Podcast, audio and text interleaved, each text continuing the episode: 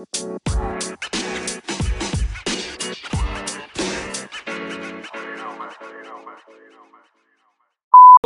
வணக்கம். திரைக்காப்பியம் பாட்காஸ்ட்ல உங்களை வரவேற்பது மிக்க மகிழ்ச்சி. இன்னைக்கு நான் எதை பத்தி பேசலாம் அப்படி இருக்கப்போ ரொம்ப நாள் எல்லாரும் பே எல்லாரும் பேசி முடிச்சதுதான். பட் இருந்தாலும் நானா நானும் எங்க டீமும் பேசி ஆகணும் முடிவு பண்ணுவேன் சினிமாவில் ஒரு ரிலேஷன்ஷிப்பை எப்படி ப்ரொஜெக்ட் பண்ணுறாங்க ரிலேஷன்ஷிப்புக்கான அணுகுமுறை வந்து சினிமாவில் வந்து எப்படி காட்டுறாங்க? இது இதுதான் ரிலேஷன்ஷிப்பு இதுதான் ரிலேஷன்ஷிப்கான ஒரு அணுகுமுறை. ஒரு உறவு முறைகளுக்காக ஒரு ஆணோ பெண்ணோ எப்படி அணுகுமுறை பண்ணுன்னு சொல்லி காட்டினால இன்ஃப்ளூயன்ஸ் ஆயிடுறாங்களா? அதான் கேள்வி. இப்படி இன்ஃப்ளூயன்ஸ் ஆகிறனால சமூகத்தில் எந்த மாதிரி பிரச்சனைகள் வருது? ஒரு ஆணுக்கு ஒரு பெண் மேலே ஒரு பெண்ணுக்கு வந்து ஆண் மேலே என்ன மாதிரி எக்ஸ்பெக்டேஷன் கிரியேட் ஆகுது? இதனால மனித நேயம் மனித ஒரு மனிதாபிமானம்னு ஒன்று இருக்குதா? இல்லையா? எந்த மாதிரி ஒரு கட்டமைப்பு உடைக்கப்படுது அப்படின்னு தான் அதை பற்றி பேச போகிறோம் so how cinema influence about relationship பற்றி தான் இன்னைக்கு பேச போகுது பாட்காஸ்ட்டில் ஸோ இன்னைக்கு இந்த பாட்காஸ்ட்டில் நம்ம கூட இணைஞ்சிருக்கிறது வழக்கம் போல் நம்ம மிஸ்டர் சிஜி வெறும் சிஜி தான் மிஸ்டர்லாம் இல்லை இந்த மாதிரி இருக்கு. அப்புறம் நம்ம மிஸ்டர் பி போன போன எபிசோட்ல ஜாயின் ஆனாரு கடவுள் பத்தி சினிமாவில் பேசினதுக்கு. ஸோ இன்னைக்கு அவரை தரதானே இழுத்துட்டு வந்தாச்சு பேச்சு தன்னைக்கு ஆள்லண்டு. வணக்கம். உங்களோட இன்ட்ரடக்ஷனுக்கு ரொம்ப நன்றி மிஸ்டர் ஏகே நல்ல மரியாதையா இருக்கட்டும். வாங்க வாங்க வணக்கம் வணக்கம் வணக்கம். வணக்கம். ஸோ நான் ஃபஸ்ட்டு எடுத்து விட்டுறேன் அப்புறம் நீங்கள் அடிக்க அடிச்சுக்கோங்க அடிச்சுக்கோங்க. ஃபர்ஸ்ட் வந்து how cinema influence about relationship ஒரு ரிலேஷன்ஷிப்பை பற்றி சினிமா எப்படி இன்ஃப்ளூயன்ஸ் பண்ணுது? அது முதல் கேள்வி எங்கேருந்து ஆரம்பிக்கணும்னா சினிமாவில் வந்து காட்டுற வந்து காதல் ஒரு ரிலேஷன்ஷிப் ஒரு அஃபெக்ஷன் ஒரு ஃபர்ஸ்ட் சைட்டில் லவ் வருது இந்த மாதிரிலாம் சொல்லலாம் தெரியுமா? அதுலேருந்து ஆரம்பிப்போம். அதெல்லாம் காட்டுறது வந்து உண்மையா? அப்படி அது உண்மையா இருந்தா கூட உண்மையா இருந்தா சரி ஓகே இது ஃபாலோ பண்ணணுமா வேணாமா? ரெண்டாவது ஃபாலோ பண்ணது ஒரு இண்டிவிஜுவலோட ஒரு பெர்ஸ்பெக்டிவ்ல வச்சுக்கலாம். பட் ஒரு பிரத்யேகமான ஒரு கதாநாயகர். அந்த கதாநாயகர் வந்து ஒரு பொண்ணை அப்ரோச் பண்றது இப்படிதான் இருக்கு. ஒரு பொண்ணுக்கு வந்து அப்ரோச் பண்றது இப்படிதான் இருக்கு. அப்படின்றப்போ இன்னைக்கு டெக்னாலஜி வளர்ந்துருச்சு ஒரு சேட் பண்ணணும். அது ஸ்டாக்கிங் போய் அதாவது ஒரு பொண்ணு துரத்தி துரத்தி லவ் பண்ணுறதுல போய் இன்னைக்கு சைபர் ஸ்டாக்கிங் அந்த அக்கௌண்ட்ல போய் எல்லா அக்கௌண்ட்லயும் இன்ஸ்டாகிராம்ல ஏதோ ஹாய் ஹாய் ஹாய் ஹாய் வந்து பத்துல ஏதாவது ஒரு ரீப்ளை ஒன்று வரும். அதை நம்ம பேசி கட் பண்ணிக்கலாம் அப்படின்ற மனநிலை. இந்தியர்களுக்கு பொதுவாக இப்படி இருக்குது. காரணம் அவங்க வளர்ற சூழல் அப்படி இங்கே கலாச்சாரம் ஒன்று விதிக்கப்படும் ஆனால் காட்டுற சினிமா எதை உண்- உண்மையை காட்டுதா? இல்லை பொய்யான விஷயத்தை காட்டுதா? ஃபேண்டசியை காட்டுதா? ஸோ சிஜி நீங்கள் ஆரம்பிங்க. சரி இது வந்து உண்மையை காட்டுதான் சொன்னா நான் இப்போ வந்து சினிமாவினே காதலும் பரி பரிணாம வளர்ச்சி அடைஞ்சிருக்குன்னு தான் சொல்லலாம். ஏன்னா இப்போ முத காதல் முதல்ல வந்து லவ் பண்ணி கல்யாணத்துக்கு கல்யாணம் பண்ணேன்னு கேட்கறது இப்போ வந்து லவ் பண்ணதுக்கப்புறம் என் கூட என் கூட ஒன்று சேர்ந்த குடும்பம் நடந்தது ஐ மீன் கல்யாணமே பண்ணாமல் லிவிங் டுகெதர் கேட்கலாம் பண்ணாமல் சிறந்தது இது எல்லாத்துமே இன்ஃப்ளூயன்ஸ் பண்ணது சினிமா தான் நான் அதிகபட்சம் சொல்லலாம் ஏன்னா இப்போ இதே இது வந்து ஒரு ரெண்டாயிரத்தி ரெண்டாயிரங்கள் ஆரம்ப காலத்துக்கு போயிட்டீங்கன்னா அப்போ வந்து இந்தியன் சினிமா உலக சினிமா பிரிச்சுட்டோன்னா உலக சினிமா வந்து முதல்ல இருந்தே லிவிங் டுகெதர் ரிலேஷன்ஷிப் வந்து வந்துச்சு. பட் ஆனால் அது ஓப்பன் ஆகாமல் இருந்துச்சு. அந்த ரெண்டாயிரத்துக்கு அவங்க வந்து ஒரு நைன்டீன் எயிட்டிஸில் லிவிங் டுகெதர் வெளியே ஓப்பன் ஆகுச்சு ஆனால் இந்தியாவில் ரெண்டாயிரத்தி இருபது பதினஞ்சுக்கு அப்புறம் இல்லை பன்னெண்டுக்கு அப்புறம் தான் வந்துருக்குன்னு சொல்லலாம். மணி சார். மணி சார் போலாம். மனிஷா ஆ, மணி சார் நிறைய பேர் வால் பிரேக் பண்ணியிருக்காரு அது எப்படி தெரியுமா? இந்த ரெண்டு அதாவது மௌன ராகத்துலயும் ஆரம்பிச்சிடலாம். லவ் பண்ண பையனை டைவர்ஸ் அது அவன் இறந்ததுக்கு அப்புறம் ரெண்டாவது ஒரு லைஃப் ஒன்று வாழ்க்கை இருக்கு அப்படின்னு மோகன் கூட ஸ்டார்ட் பண்ற ஒரு லா இருக்கும் அடுத்து வந்து அலைப்பாயுதுல இருந்து கல்யாணம் பண்ணி ரெஜிஸ்டர் பண்ணதை வீட்டில் சொல்லாம வச்சிருப்போம். பிரச்சனை வந்தப்போ சொல்லப்போம் அப்படின்னு சொல்லி அது ஒன்று பிரேக் பண்ணதா இருக்கும். அது லிவிங் டுகெதர் அவரே ஃபர்ஸ்ட் பிரேக் பண்ண ரெட்டைவால் குருவி அதே மாதிரி படம் தான். ஒரு பொண்டாடி இருக்காங்க. அதுக்கு தெரியாம அது. வந்து அஹ், பாலுமந்திரன் என்னன்னா அந்த படம் வந்து இங்கிலீஷ்ல ஏற்கனவே வந்திருக்கு அந்த படம். அந்த படத்தை வந்து இன்ஸ்பயர் ஆகி எடுத்ததா சொல்லியிருக்காரு அது. அதான். இல்ல இப்ப நீங்க வந்து சினிமா அப்படி சொல்றீங்க. அதாவது என்னன்னா நம்ம ஊர்ல ரெட்டை பண்ணாடி வச்சிருக்கு இல்ல இல்லன்னு சொல்ல முடியாது. அதாவது சியானுக்குலாம் ஆறு ஏழு நாலுன்னு இருக்கும். கணக்கு கிடையாது. பட் இப்போ நீ அந்த ரெட்டை வாழ்க்கையில ஒரு ஆண் ரெண்டு பெண் வச்சிருக்காங்க இதுவே ஆப்போசிட்டா ஒரு பெண் வந்து ரெண்டு ஆண்களை வச்சு அந்த சமூகம் அவளுக்கு பேர் வைக்கப்பட்ட அது என்னதுன்னா சமூகம் இப்போ ரெட்டை- நான் சியான் வந்து ஆறு முன்னாடி வச்சிருக்கலாம் சொன்னாலும் அது அந்த சமுதாயம் ஏத்துது ஒரு பொதுவா அந்த மக்கள் அந்த கருத்தை I mean not. Chiyaan Vikram அதாவது ஊர்ல கிராமத்துல சொல்லுவாங்க வயசானவங்கள வீட்டுல போய் சியான்னு சொல்லுவாங்க அதுதான் நாட் நீ சியான் விக்ரம் தப்பா எடுத்துக்க கூடாது அதாவது இது வந்து அவங்களோட குறிப்பிட்ட ஒரு கூட்டம் தான் அதை ஏத்துக்கிறாங்க பொதுவா இதை ஏத்துக்கிறாங்கன்னு கேட்டா இப்ப இருக்க சமுதாயம் ஏத்துக்கிட்டாங்க.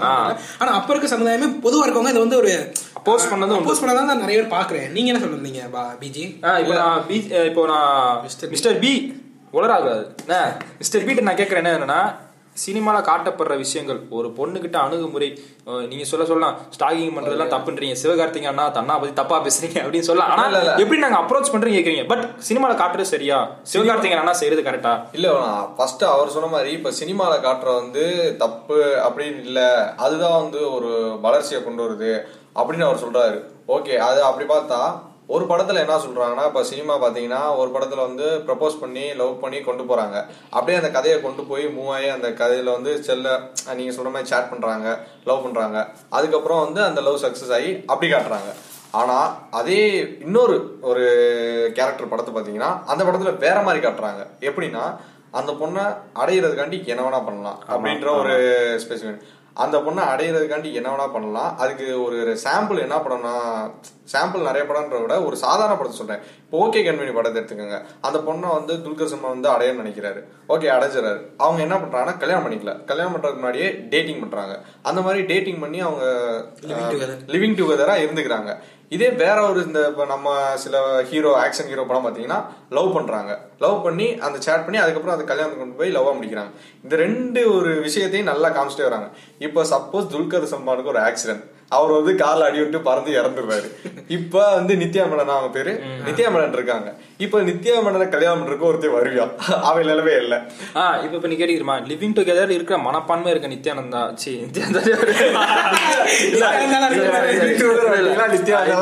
எல்லாமே நித்யா நித்யா இருக்கிறது அவ கன்ஃபியூஸ் ஆகி போச்சு. அதாவது நித்யா மேனன் இருக்காங்க. அதாவது நித்யா மேனனுக்கு வந்து நீங்க சொல்லிருமா லிவிங் டுகெதர் டேட்டிங் பண்ற அந்த மைண்ட் செட் இருக்குன்னா நீங்க அந்த படம் வந்த டைம் அப்படி அந்த படத்தை கல்ச்சர் எக்ஸெப்ட் பண்ணிக்கிற கல்ச்சர் மாத்திக்கிற மன மைண்ட் செட்ல இல்ல இருக்காங்க. மைண்ட் செட்ல இருக்காங்கன்னா எல்லாரும் அந்த மைண்ட் செட்ல இருக்காங்களா? அப்படி இல்ல. அது ஆ. வந்துட்டாங்க சொல்ல எதுக்கு நீங்க சொல்ல அதாவது இப்போ வந்து ரெண்டு பேர் லவ் பண்றாங்க ரிலேஷன்ஷிப்ல இருக்காங்க பிரேக் ஆகுது. இப்போ மூணாவது ஒரு ஒருத்தர் வராரு. இது வந்து அப்பயே மணிரத்னம் பண்ணிட்டாரு. அதாவது மௌன ராகம் சொல்லிட்டாரு. கார்த்திக் அவங்க லவ் பண்ணாங்க பட் உடல் ரீதியா எந்த அதாவது எனக்கு வந்து நீ தொட்டு பேசுறியா? அதோட நிப்பாட்டி பட் எனக்கு அந்த புசி வந்து வர்ஜின் புசியா தான் இருக்கணும் அப்படின்னு நினைக்கிறது. எனக்கு கன்னித்தன்மையோட ஒரு பொண்ணு வேணும்னு நினைக்கிறது. அது ஏன் அது ஏன் சினிமா வந்து ஒரு பொண்ணு கன்னித்தன்மையா இருக்கணும்? அதாவது ஒரு பொண்ணு வந்து கன்னித்தன்மையா இருக்குது வந்து கண்டுபிடிச்சிடலாம். வெர்ஜினி டெஸ்ட் பண்ணலாம். ஆனா ஒரு ஆணை வந்து வெர்ஜினி டெஸ்ட் பண்ண முடியுமா? இடத்துல முக்கியமான வெர்ஜினி டெஸ்ட் பண்ண முடியுமா? நான் வந்து கிடையாது. ஒரு சமமான கேள்விதான். அதே சமயம் ஒரு ஆணுக்கு பெரிய பாதகங்கள் இருக்கு பெண்களால். ரெண்டுமே இருக்கு பட் இது எப்படின்னு பாக்குறீங்க? இந்த சொசைட்டி வந்து ஒரு ஆணை வளர்க்கும் போது ஒரு சைக்கிள் ஓட்ட தெரியல நீ எல்லாம் ஒரு ஆம்பளையா? பைக் ஓட்ட தெரியல நீ எல்லாம் ஆம்பளையா? இல்ல, இந்த ஏன்னா இந்த கேள்வி கேட்டு கேட்டு ஒரு ஆண் வந்து கம்ப்ளீட் டிப்ரெஸ்ட் ஆறான். இந்த டிப்ரெஸ்ட் ஆகும்போது ஒரு ஆண் எப்படி இருக்கணும் ஒரு எக்ஸாம்பிள் இருக்கு அந்த சொசைட்டில இல்ல ஆனா சினிமா வந்து உனக்கு ஒரு எக்ஸாம்பிளா இருக்கு. ஒரு ஆண் எப்படி இருக்கணும்? பத்து பேர் அடிச்சா இவன் ஒரு வைலன்ஸ் காட்டினா ஒரு ஃபிகர் நமக்கு முடியும். அது ஃபிகர் ஃபிகர் அதை ஆ, அது ஒரு ஃபிகர்னு வச்சு ஃபிகர்னு ஒரு பொண்ணு வந்து ஒரு உடல் ரீதியா முப்பத்தி ரெண்டு இப்ப இந்த இடத்துல எப்படி ஆயி போச்சுன்னா ஒரு ஒரு. பொண்ணுக்கு வந்து எப்படி இருக்க பசங்களை பிடிக்குதுன்னா நல்ல இந்த சிக்ஸ் பேக்ஸ் வச்சு இல்ல கலர் இன்னைக்கு காலம் இருக்கு. அந்த நைன்டிஸ் அந்த பீரியட்ல வந்து சண்டை போடணும். கார் வச்சிருக்கணும் இப்படி. இன்னைக்கு அதே தான் என்ன கொஞ்சம் மாறி இருக்கு. கலரா வந்திருக்கு அவ்வளவுதான். கலர் என்ன கொஞ்சம் சிக்ஸ் பேக் வச்சு மாடலா இருக்கணும் கஞ்சா அடிக்கணும் கிறுக்கு தைலி மாதிரி. அதாவது. கூட அதே தான் அர்ஜுன் ரெட்டி தான் ஒரே மாடுலேஷன் சேது மாடுலேஷன் பண்ண ஆல்டர் பண்ண அர்ஜுன் ரெட்டி தான். அவ்வளவுதான் வேற எதுவும் இல்ல. அந்த மாடலேஷன் பண்ணி அவங்க என்னன்னா அந்த காலத்துக்கு ஏத்த மாதிரி கொண்டு வராங்க. அந்த காலத்துக்கு ஏத்த மாதிரி கொண்டு வர அந்த டெவலப் ஆறது நல்லது ஓகே ஆனா அது தப்புன்னு தான் நான் சொல்ல வரேன். ஏன்னா இப்போ வந்து ஒரு இட்லி கிடைக்குதுன்னா அந்த இட்லி வந்து பொதுவா எல்லாருக்கும் கிடைக்கணும். ஒருத்தருக்கு மட்டுமே அந்த இட்லி கிடைச்சா தப்பு. ஜனத்தொகை சமமால இருக்கணும். கள்ளிப்பால் ஊத்தி பாதி பாப்புலேஷன் குறைச்சிட்டு அதுக்கப்புறம் பாப்புலேஷன் இல்ல பாப்புலேஷன் எப்படி சொல்றது எப்படி? இல்ல அப்படி இல்ல நம்ம அப்படி சொல்லி பாப்புலேஷன் வந்து நீங்க பேலன்ஸ் பண்றவங்க இப்ப இருக்கு. பொண்ணு வேணும்னு கேக்குறீங்க தெரியுமா. அது முக்காசி யாரு கேட்பாங்கன்னா இப்போ வந்து அழு வெர்ஜின் தான்டா. அந்த மாதிரி பசங்க இருக்காங்க பாத்தீங்கன்னா அதாவது தான் வந்து எதையுமே அனுபவிக்காம நான் வர்ஜின் அவனே சொல்றதுக்கு எப்படி? மத்தவங்க ப்ரூவ் அவன் proof இல்லடா. ப்ரூவ் பண்றதுக்கு ஏதாவது கேள்வி கேக்குறவனே அப்படிதான் ப்ரூஃப் இருப்பான் ஏன்னா இந்த கேள்வி இப்போ ஒரு- ஒருத்தன் வந்து நிறைய பொண்ணு கூட இது இதுவே வந்து ஒரு பொண்ணு வந்து நான் ஒரு வர்ஜின் நான் சொல்றேன் நம்புங்க அப்படின்னு சொன்னா ஒரு ஆண் நம்பணும். நீ வந்து ஹாஸ்பிட்டல் போய் வர்ஜின் டெஸ்ட் எடுத்துட்டு சொல்ல மாட்டாங்க. அது ஒரு மனசாட்சி உள்ள ஆண்கள் இருக்காங்களா? அது வந்து நைன்டி கிட்ஸ் இருப்பான். நைன்டி கிட்ஸ் ஏன்னா என்ன ஏதாவது எதுவுமே இல்ல. அதெல்லாம் இருக்கிற வச்சு அப்படின்னு சொல்றீங்க. வேற வழி இல்ல. இல்ல இன்னொன்னு வந்து இப்போ எந்த ஒரு ஆணுமே இப்போ ஆல்ரெடி ஒரு பொண்ணோட செக்ஸ் வச்சது ஆண் இருந்தானா அவன் வந்து எனக்கு ஒரு வெர்ஜின் பொண்ணு வேணும்னு கேட்கற கேள்வி ரொம்ப சீ இது கம்மியா தான் இருக்கு. ஏன்னா அவனுக்கே தெரியும். நம்மளே இதுவே. இதுவே பத்து வருஷத்துக்கு முன்னாடி நம்ம இருக்கோம். நமக்கு இந்த மனநிலை வந்திருக்குமா? ஏன்னா நமக்கு அது இருக்காது. ஏன்னா சின்ன வயசுல பார்த்த படங்கள் பார்த்த பார்த்த படங்கள் எப்படின்னா ஒரு ஹீரோ இருப்பாரு அவருக்கு ஒரு காதலி கிடைக்கும். ஹீரோயின் செத்து போனே இவர் கடைசி வரைக்கும் அப்படியே இருப்பார். இல்லன்னா ஹீரோ ஜெயில் போற வரைக்கும் ஹீரோயின் நீ போயிட்டு வரைக்கும் காத்திருப்பேன் கோபால். இல்ல தமிழ் படத்துல அப்படி. அப்படியே- இல்ல தமிழ் படத்துல அப்படியே காட்டுறாங்க. ஒரு சில படங்கள் ரொம்ப ரேரான படம் பிரேக் பண்ணிருக்கோம் அவள் அப்படிதான் அப்புறம் வந்து அவர்கள். இந்த ரெண்டு படம் கண்டிப்பா நான் பாட்காஸ்ட் கேட்கறவங்க நான் சொல்லணும் இப்ப எப்படி இருக்குன்னா ஹீரோஸ் வந்து வில்லன்ட்ட சண்டை போட்டு அவளை போடுறாங்க. ஆனா இப்ப he- இது வில்லனா ஸ்டார்டிங்கே அவன் போட நினைக்கிறேன். இந்த இடத்துல எது நீங்க இது எது தப்புன்னு நினைக்கிறீங்க? வில்லன் அதாவது வில்லன் மாதிரி இருக்கிறவன் எடுத்து போடுறான்னா வில்ல ஒரேல போட்டு நல்லது செய்யலாம்ல. ஹீரோ வந்து போட்டதுக்கு அப்புறம் கெட்டது செய்யலாம்ல. வில்லனா மாறலாம்ல. அது செயலா அது வந்து அந்த ஹீரோவோட செ- ஹீரோட வில்லனா அவங்களோட செயலை பொறுத்து வருது. அந்த செயலை பொறுத்துதான் ஆனா அந்த செயல் வந்து இப்படி பண்ணாதான் இப்ப வந்து ஒரு பண்ணி ஹீரோ இப்ப ஹீரோ வில்லன்னு நினைக்கிற ஒரே விஷயம் என்னன்னா இந்த ரெண்டு பேர்ல ரெண்டு பேரும் அதனால இவன் நல்லவே அவன் கெட்டேன்னு சொல்ல முடியாது. அவன் ஆணாதிக்க குஞ்சுதான் அது வேற வழியே இல்ல. அதான் உண்மை. எனக்கும் அதான் உண்மை அதான் உண்மை. இப்போ ரொம்ப விஷயம்னா ரிலேஷன்ஷிப் எதுக்கு? செக்ஸ்ன்ற விஷயம். செக்ஸ் செக்ஸ் வந்துட்டாலே ஃபர்ஸ்ட் நைட் அப்போ வந்து கேட்கக்கூடிய கேள்விகள் வந்து உனக்கு முன்னாடி எத்தனை பேர்? உனக்கு அப்புறம் எத்தனை பேர்? இப்படி இதே அந்த பொண்ணு அந்த கேள்வி கேட்டாலோ அது வந்து நான் ரொம்ப ஒரு புனிதத்தன்மையானவன். நான் வந்து என்ன சொல்றது? எனக்கு ஃபர்ஸ்ட் நைட்டே பழக்கம் இல்லை. அப்படி இப்படின்னு சொல்றவனு இருக்கான். ஓகே பேலன்ஸ்டா இருக்கான். இது உண்மையா? நூறு சதவீதம் ஒரு உண்மையா? வெர்ஜினா இல்லைன்னு சொல்றது ஈஸியா தெரியுமா? ஃபர்ஸ்ட் டைம் பண்ற விதத்தை தெரிஞ்சே தெரியலாம் அவன் வெர்ஜினா வெர்ஜின் இல்லையான்ட்டு. அதான் உங்க ஒரு பாம்பளை வெர்ஜினா இருக்கானான்னு சரி நல்லாவே தெரிஞ்சிருக்கு எக்ஸ்பீரியன்ஸ் இல்ல. ஆனா எப்படி நீங்க சொல்ல முடியும்? ஒரு சினிமால இப்ப காட்டின ஃபர்ஸ்ட் நைட்ல காட்டினாருக்கு என்ன தெரியுமா? ஒரு எப்படி தெரியுமா? ஒரு டாமினேஷன் மாதிரி இருக்கதா இல்ல. அது நீ தான் சொல்லணும். அதாவது எப்படின்னா ஒரு மான் இருக்கும் அந்த புலி வந்து இந்த மானை வந்து கடிச்சு சிங்கம் வந்து கடிச்சு தின்னு ஒரு டாமினேட்டிங்கா காட்டுறது உண்மையிலேயே அங்க நடக்கிறது அது இல்ல அது அழகா அதுக்கு ஒரு எக்ஸாம்பிள் ஸ்டோரி கூட இப்ப ரீசெண்டா வந்துச்சு. நீங்க கூட சொன்னீங்க ஏகே அந்த ஒருத்தர் வந்து புதுசா கல்யாணம் பண்ணி வச்சாங்க. No, no. அந்த கருத்து அந்த கதையை சொல்லுங்க. ப்ளீஸ் அது வந்து செக்ஸை பத்தி எந்த ஒரு எஜுகேஷன் அது செக்ஸ் எஜுகேஷன்ல பேச வேண்டிய போர்ஷன் அது. இதுல வேணாம். ஏன்னா இது வந்து கம்ப்ளீட் ரிலேஷன்ஷிப் ரிலேஷன்ஷிப் சரி வருஷம் ரிலேஷன் பாட்ட முடிச்சோம். ரிலேஷன்ஷிப்பை என்ன நான் இப்ப நான் என்ன கேள்வி கேட்டு கேட்டு பதில் சரியா வர மாட்டேது என்ன கே பதில்னா நீங்க சொல்ல நீங்க என்ன சொல்லுங்க நீங்க சொல்லுங்க. சினிமாவோட அணுகு ஒரு பொண்ணுகிட்ட அப்ரோச் பண்ற ஒரு பொண்ணு அப்ரோ பையன் அப்ரோச் பண்ற. ஒரு நீ காட்டின வரைக்கும் ஹீரோ ஒரு ஹீரோயின் லூசு ஒரு பைத்தியம். அந்த பைத்தியத்தை ஹேண்டில் பண்றதுக்கு ஒரு ஹீரோ அதாவது அதுக்கு எதுவுமே தெரியாது. நான் தான் எல்லாமே. நான் உட்காரணும் உட்காரணும் நீ செய்யணும் செய்யணும். பைத்தியம் சொல்றத விட ஸ்ட்ராங் உமன் சொல்லலாம்ல. ஒரு- ஹீரோயின் வந்து கிறுக்குத்தனமா தலையில முட்டிட்டு சுத்துறது. ஒரு சில பெண்கள் சரி காட்டுற தொண்ணூத்தொன்பது சதவீதம் இன்னைக்கு மாறி இருக்கு. நான் கேட்கறது முன்னாடி இந்த சினிமா. அதாவது இன்னைக்கு உங்களுக்கு எல்லாம் என்ன வயசு? முப்பதுல இருந்து இருபது இருபது வயசுக்குள்ள இருக்கிறவங்க பார்த்து வளர்ந்த சினிமா இது முத ஒரு குழந்தை பத்து வயசுக்குள்ள எதை பார்த்து வளருதோ அதுதான் உலகம் மீதி உலகத்துக்கு. நீ சித்தாந்தங்க மாறுற வரைக்கும் அதான் மாறி இருக்கும். சில பேர் மாறவே மாட்டாங்க. இன்ன வரைக்கும் வந்து வர்ஜின் புசி தான் வேணும்ன்ற கை தூக்கிறவங்க பார்த்தா தொண்ணூத்தொன்பது சதவீதமே வேணும் தான் சொல்லுவாங்க. இதெல்லாம் வேணாம் மனுஷன் தானே இதுல என்ன இருக்கு அப்படின்னு சொல்லி ஒரு பெருந்தன்மைன்னு சொல்ற விட ஒரு மனித பார்வை இல்லை. ஏன்னா அதுக்கேற்ற மாதிரி சினிமா வரல. ஒரு சில படங்கள் வந்திருக்கலாம். தளபதி படங்கள் வந்து நண்பனுக்காக நான் கல்யாணம் பண்ணேன். அவ வந்து வந்து ஒரு வி- விதவையா கூட இருக்கலாம். கல்யாணம் ஆகி இல்ல நண்பனுக்காக இல்ல அவன் பண்ண தப்புக்கு. அவன் தான் புருஷனை கொண்டிருக்கான் போலீஸ்காரன். ஆனா நண்பே சொன்னானுக்கா தாண்டா நண்பே சொன்னா அப்போ என்னன்னா ஒரு ஒரு ஆண் முடிவெடுக்கிறான் அது ஆணே அது முடிக்கிறான். சோ இதை நீ எப்படி பாக்குற? இது வந்து கரெக்டான கேள்வி. ஏன்னா அது ஆண் சொல்றது மாதிரியே இது வந்து ஒரு பெண் சமுதாயத்தை அமுக்கிற மாதிரி இருக்கலாம். பட் இது வந்து நம்ம நம்ம செக்மெண்ட்ல கடைசியா பேச வேண்டியது முதல்ல இருக்கிறீங்க நீங்க ரிலேஷன்ஷிப்ல ஏதோ சொல்ல வந்தீங்க. இல்ல இல்ல. இப்ப படத்துல என்ன சொல்ல வராங்கன்னா இப்போ வந்து படத்துல பாத்தீங்கன்னா இப்போ ஒரு லவ் ஒரு லவ் பொசிஷனே போகுதுன்னு வச்சுக்கோங்க. லவ் பொசிஷன் எப்படி இருக்கும்? அப்ரோச்சல் அப்ரோச்சல் இல்ல அப்ரோச்சல்லாம் Approach அப்ரோச் எப்படி காட்டுறாங்க நான் சொல்றேன். இல்ல அதாவது ஒண்ணுமில்ல. நீங்க ஒரு பொண்ணை இன்னைக்கு இருக்க சொசைட்டில ஒரு ஃபீமேல் அப்ரோச்சல் எப்படி இருக்கு? இல்ல, இல்ல, அதான். ஃபீமேல் அப்ரோச்சும் இல்ல. நீங்க பேசிக்க பாருங்களேன். இப்போ ஒரு ஹீரோயின் இருப்பா. நீங்க லூஸ் நீங்க சொல்ற மாதிரி ஒரு லூஸ் ஹீரோயினே வச்சுக்கோங்க. அது அப்போ அவளுக்கு வந்து இல்ல அவங்க வந்து அவளுக்கு வந்து ஒரு மாப்பிளை பார்த்து வச்சிருப்பாங்க மாப்பிளை வந்து ஒரு நல்ல டாக்டர் படிச்ச ஒரு தரமான ஒரு ஆளா இருப்பாரு. ஆனா இங்கிட்ட வந்து ஹீரோன்னு ஒரு பொசிஷன் வரும். அந்த ஹீரோ பாத்தீங்கன்னா கண்டிப்பா வேலைக்கு போக மாட்டான். வேலைக்கு போக வேலைக்கே போகாத அன்எம்ப்ளாய்டு ஸ்டாக்கர் நிப்பாஸுக்கு ஏன் வந்து இந்த ஹீரோயின் பிடிச்சிருக்கு? அதான் கேள்வி. ஏன்னா இருபத்தி நாலு மணி நேரமும் அந்த பொண்ணுக்காக இவன் செலவழிக்கிறான் நாளைக்கு சோத்துக்கு மூணு பேர் என்ன சசிகுமார் சொல்ல சசிகுமார் படத்துல சொல்லுவாங்க பாத்தீங்களா இது பாக்குற படமா இருந்தாலும் சரி படிக்கிற டாக்டர் படிச்சு முடிச்சுட்டு, இல்ல, இல்ல. இந்த ரவுடி பையனா தான் கல்யாணம் இல்ல, அப்ப அந்த டாக்டர் படிச்சு முடிச்சுட்டு கரெக்டா வீட்டுல சொல்றதை கேட்டு அந்த பொண்ணை சொல்ற காட்டுற ஒரு பைத்தியத்தை. கட்டிக்கிறே தலையாட்டுற அவன் என்ன லூசு கூவா சரியான கேள்வி ஏன்னா அவன் வந்து தன்னோட வாழ்க்கைய வந்து அவன் கரெக்டா வரணும்னா அந்த பொண்ணை நாளைக்கு நல்லா வச்சு ஏன் அந்த ஆனா சினிமா. சினிமா காட்டுறது வந்து ஒரு பொண்ணு வந்து ரவுடிசம் பண்ற மாதிரி ஒரு பையனை பிடிச்சிருக்கு ஏன்னா படிச்சு வேலைக்கு இப்ப இந்த விஷயம் பாத்தீங்கன்னா ஏன்னா அவன பழம்னு கட்டு இவன் பழம் இவன் படிக்கிற ஆ. படிச்சவன பூரா பழமா இல்ல இல்ல இப்ப. இந்த- ஒரு விஷயம் நீங்க நீங்க படிக்கிறவரு. உங்களுக்கு உங்க பிரச்சனை. இல்ல என்ன சொல்றேன்னா இப்ப இந்த விஷயத்தை வந்து சினிமால யதார்த்தமா காட்டு போயிட்டாங்க. ஆனா இந்த ரியல் லைஃப்ல நடக்கிற இந்த ரேப் இந்த கொலை இது எல்லாத்துக்குமே இது ஒரு அடித்தளம்ன்றது அந்த சினிமால இருக்கவங்களுக்கு புரியாது. ஏன்னா வில்லனிசம் பண்ற வில்லனிசம் பண்ற வந்து சினிமால ஹீரோ ஆனா அந்த உண்மையான வில்லனிசமா இருக்க வந்து வில்லனா தான் பாத்தீங்கன்னா வில்லனா தான் இருப்பான். கடைசியில அந்த ஹீரோ சேஞ்ச் பண்றது படத்துல மாறிது ஆனா ரியாலிட்டி லைஃப்ல அது மாறாது. அதனாலதான் இப்ப வந்து பெண்களுக்கு இந்த பலான்றவன இந்த பொண்ணுங்க ஒதுக்கி வச்சிருக்காங்க ஆனா உண்மை தெரிய முடியும் இவங்க தான் ஹீரோன்னு வெளியே தெரியும். ஆனா இந்த சினிமாஸ் அதை காட்ட மாட்டாங்க. சினிமாஸ் பொறுத்தவரை இவன் பழமா இருக்கான். இவனை படம் எடுத்த போர் அடிக்கும் பாக்குறது இப்ப ரீசெண்டா அந்த அதே நீங்க சொல்றீங்க இப்போ நான் சொல்றேன். ரீசெண்டா அர்ஜுன் ரெட்டில வந்து ஒரு பொண்ணுகிட்ட அப்ரோச் எப்படி இருக்கு? அப்ரோச் நான் ஃபர்ஸ்ட் கேட்டகரி ஒரு அப்ரோச் எப்படி இருக்கு? அடுத்து அப்ரோச் எப்படி லவ்வாக மாறுது அப்படின்னா அது அதுக்கு அதுக்கு நீங்க சொ- நீங்க வந்து என்ன சொல்றீங்கன்னா ஜட்ஜ்மெண்டலுக்கு அப்புறம் தான் அப்ரோச் முன்னாடி ஜட்ஜ்மெண்டல் ஒன்று இருக்கும். ஜட்ஜ்மெண்டல் பத்தி நீங்க சொல்லிட்டீங்க. அதாவது சினிமாவில் காட்டுறது எல்லாமே ஒரு ரவுடிசம் பண்ற ஒருத்தன் இல்லாட்டினா ஒரு ஸ்டாக் அன்எம்ப்ளாய்டு ஒருத்தன் இல்ல சரி ஒரு அன்எம்ப்ளாய்டா இருந்தா கூட அவன் லவ் பண்ணக்கூடாது அந்த கேள்வி இருக்கலாம். பட் ஓகே ஆனா காட்டுற படங்கள் பூராமே அப்படி அன்எம்ப்ளாய்டா இல்ல ஒரு ச- அடுத்த மூணு வேளை சொத்துக்கு வழி இல்லாத ஒருத்தன் அவனுக்கு வந்து ஒரு ரேபான் கிளாஸ் வித்து வந்து ஸ்பான்சர்ஸ் டி ஷர்ட்ஸ் எல்லாம் போட்டு நான் ஜம்முன்னு வர இவன்ட்ட எப்படின்னு ஒரு கேள்விகள் இருக்கும். ஏன்னா பத்தாயிரம் சம்பளம் பிச்சைக்கார மாதிரி தான் இருப்பேன்.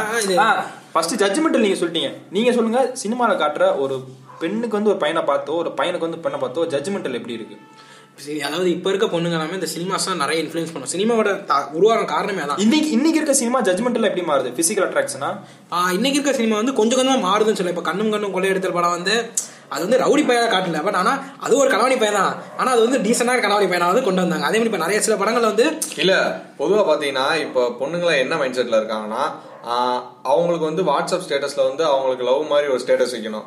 அதுக்கப்புறம் வந்து இன்னொன்று பாத்தீங்கன்னா அவங்களுக்கு வேலை வேலைக்கு வந்து ஒரு சாயந்தரம் வந்தா ஒரு நூறு ரூபா இந்த மாதிரி அவங்களுக்கு செலவு பண்ணும் அது வந்து ஹை கிளாஸ் பிகரா இருந்தா ஒரு ஹோட்டல் கூட்டு அந்த மாதிரி.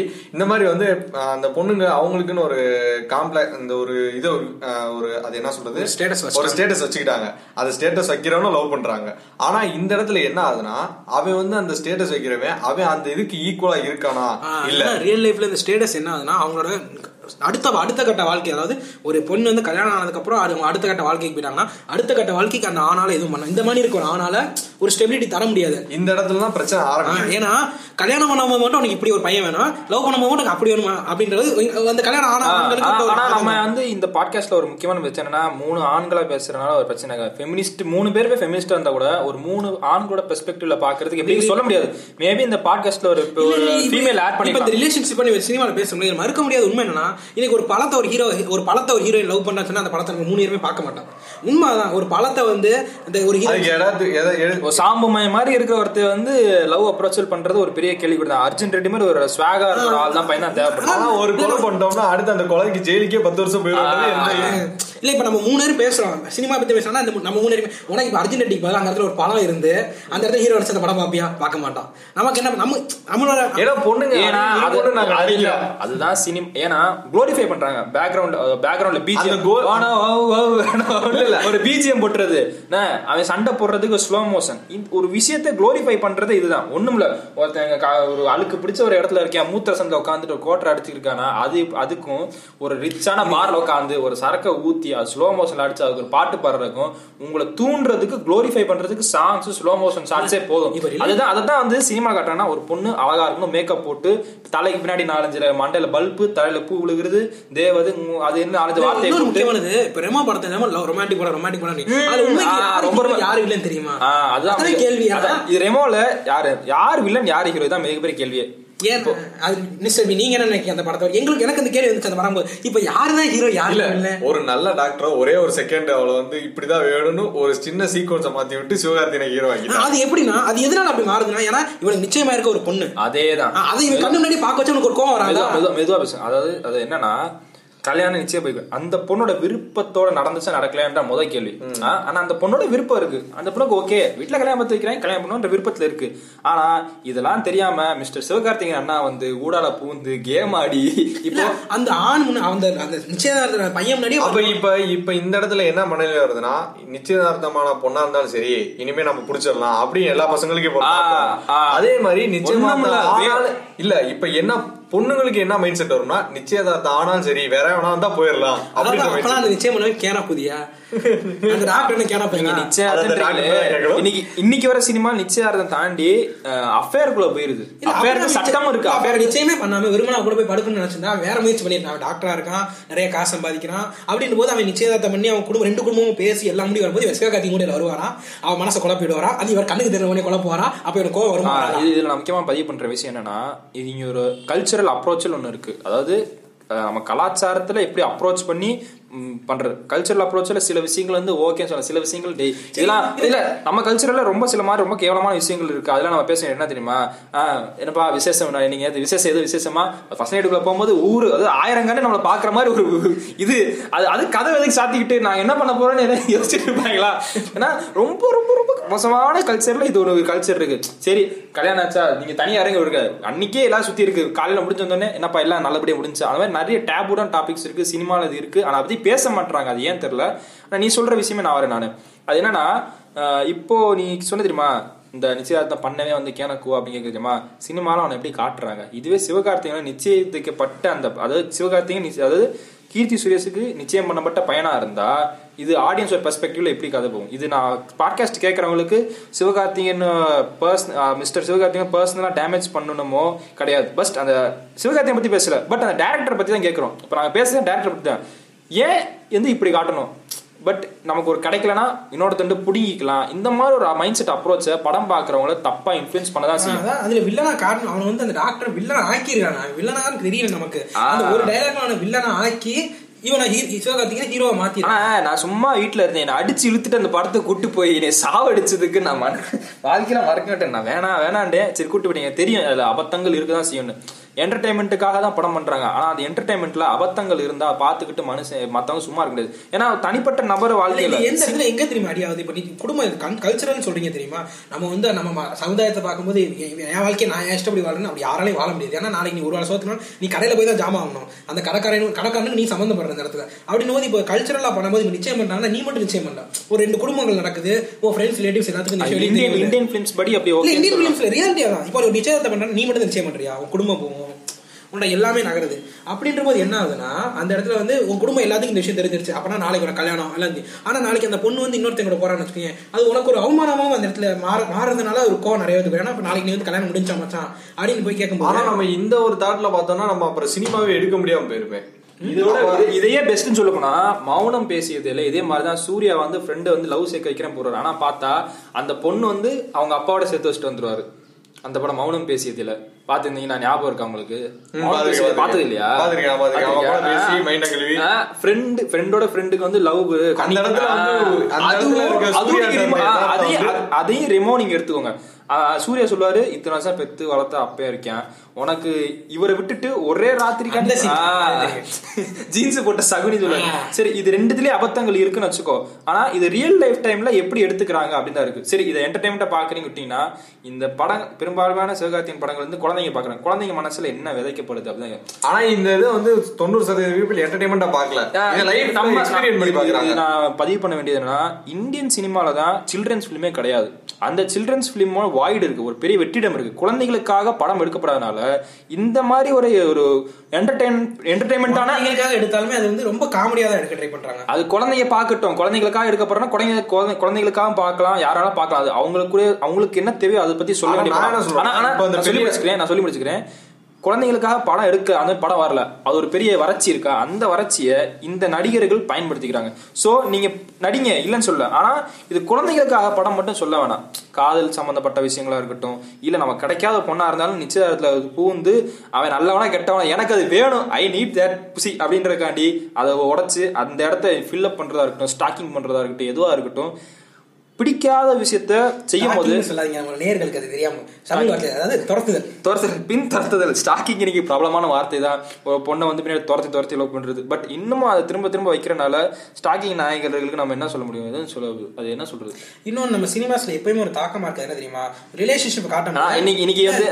அந்த காலத்துல முரளியும் அந்த ஹீரோயினும் வந்து கடல் கடலோரத்துல கையை கொடுத்துட்டு போற மாதிரி காட்டாங்க. அதுக்கடுத்து என்ன நடந்துச்சு? டேரக்டர் டேரக்டர் காட்டல. அதாவது இதே மாதிரி இப்ப எந்த ஹீரோ வந்து அர்ஜுன் ரெட்டி கடத்துல என்ன கடைசியில வந்து அர்ஜுன் ரெட்டி வந்து பயங்கரமான ஒரு என்ன சொல்றது ஸ்டாக்கருக்கு ஒரு இன்னொரு எக்ஸ்ட்ரீம்னா இன்னொரு எக்ஸ்ட்ரீம்க்கு இந்த பக்கம் வந்து ஒரு ஹராஸ்மெண்ட் கிட்ட தானே அந்த பொண்ணு கிட்ட அவளை பிடிச்சிருக்கா ஹராஸ்மெண்ட் தான். இங்கிட்டு ஒரு ஸ்டாக்கிங் மேல கேஸ் போட்டாலும் இங்கிட்டு அர்ஜுன் ரெட்டி மேல வந்து ஒரு ஹராஸ் செக்ஷுவல் ஹராஸ்மெண்ட் கேஸ் தான் போடணும். காரணம் என்னங்க இதுக்கெல்லாம் செக்ஷுவல் ஆகுனா ஒரு யாருன்னே தெரியாம முன்ன பின்ன பெண்ணு தெரியாத ஒருத்தவன்ட அபியூசிவா நடந்துகிட்டா இருக்கட்டும். அது வந்து ஏதோ இது ஏன் இடம்டா? அப்படின்னு சொல்லி ஏதோ என்ன சொல்றது ஒரு இடத்த வந்து படா பட்டா போட்டு "ஏய், இது இது ஏன் இடம்? அதாவது இது இந்த பிங்க் சூர்யா போட்ட பொண்ணு எனக்கு தான் சொந்தம். இது இது புசியா இல்ல இது என்ன பிரைவேட் ப்ராப்பர்ட்டி இது என்னோட ப்ராப்பர்ட்டி இந்த புசி வந்து எனக்கு மட்டும் சொந்தம். எவனும் வந்துடக்கூடாது. இது வந்து ரொம்ப ரொம்ப வக்கரமான கேவலமான ஒரு ஏன்னா எண்ணம் எல்லாரும் இப்போ ஒரு பணத்தால ஏன்னா- ஏன்னா அந்த பொண்ணோட உத்தரவு இருந்தா ஓகே அந்த பொண்ணு ஓகேன்னு சொல்லி நீங்க அப்ரோச் பண்ணினீங்கன்னா சரி அது உங்களுக்குள்ள இருக்க விஷயம். பட் எது அந்த பொண்ணு எதுவுமே தெரியல. அந்த சின்ன பொண்ணா இருக்கு. பட் இவனோட அணுகுமுறையே ரொம்ப ரொம்ப வக்கரத்தின் தனமா இருக்கு. இது தலையில தூக்கி வச்சு கொண்டாடுறது. பின்னாடி பிஜிஎம் வேற வானாவோ வானாவோன்னு சோ இதுல வந்து நம்ம என்ன சொல்ல முடியும்? கண்டிப்பா இது- ஒரு எக்ஸ்ட்ரீம் ஒரு தப்பு தான் இல்ல இப்ப இந்த மாதிரி பண்ணும்போது என்ன ஆகுதுன்னா அதிகமா பணம் வச்சிருக்கவங்க வந்து. அவங்க வந்து சாதாரண ஒரு இடத்து இப்ப இந்த ரீசெண்டா ஒரு கேஸ் கூட ஓடிக்கிட்டு இருக்கு பாத்தீங்களா?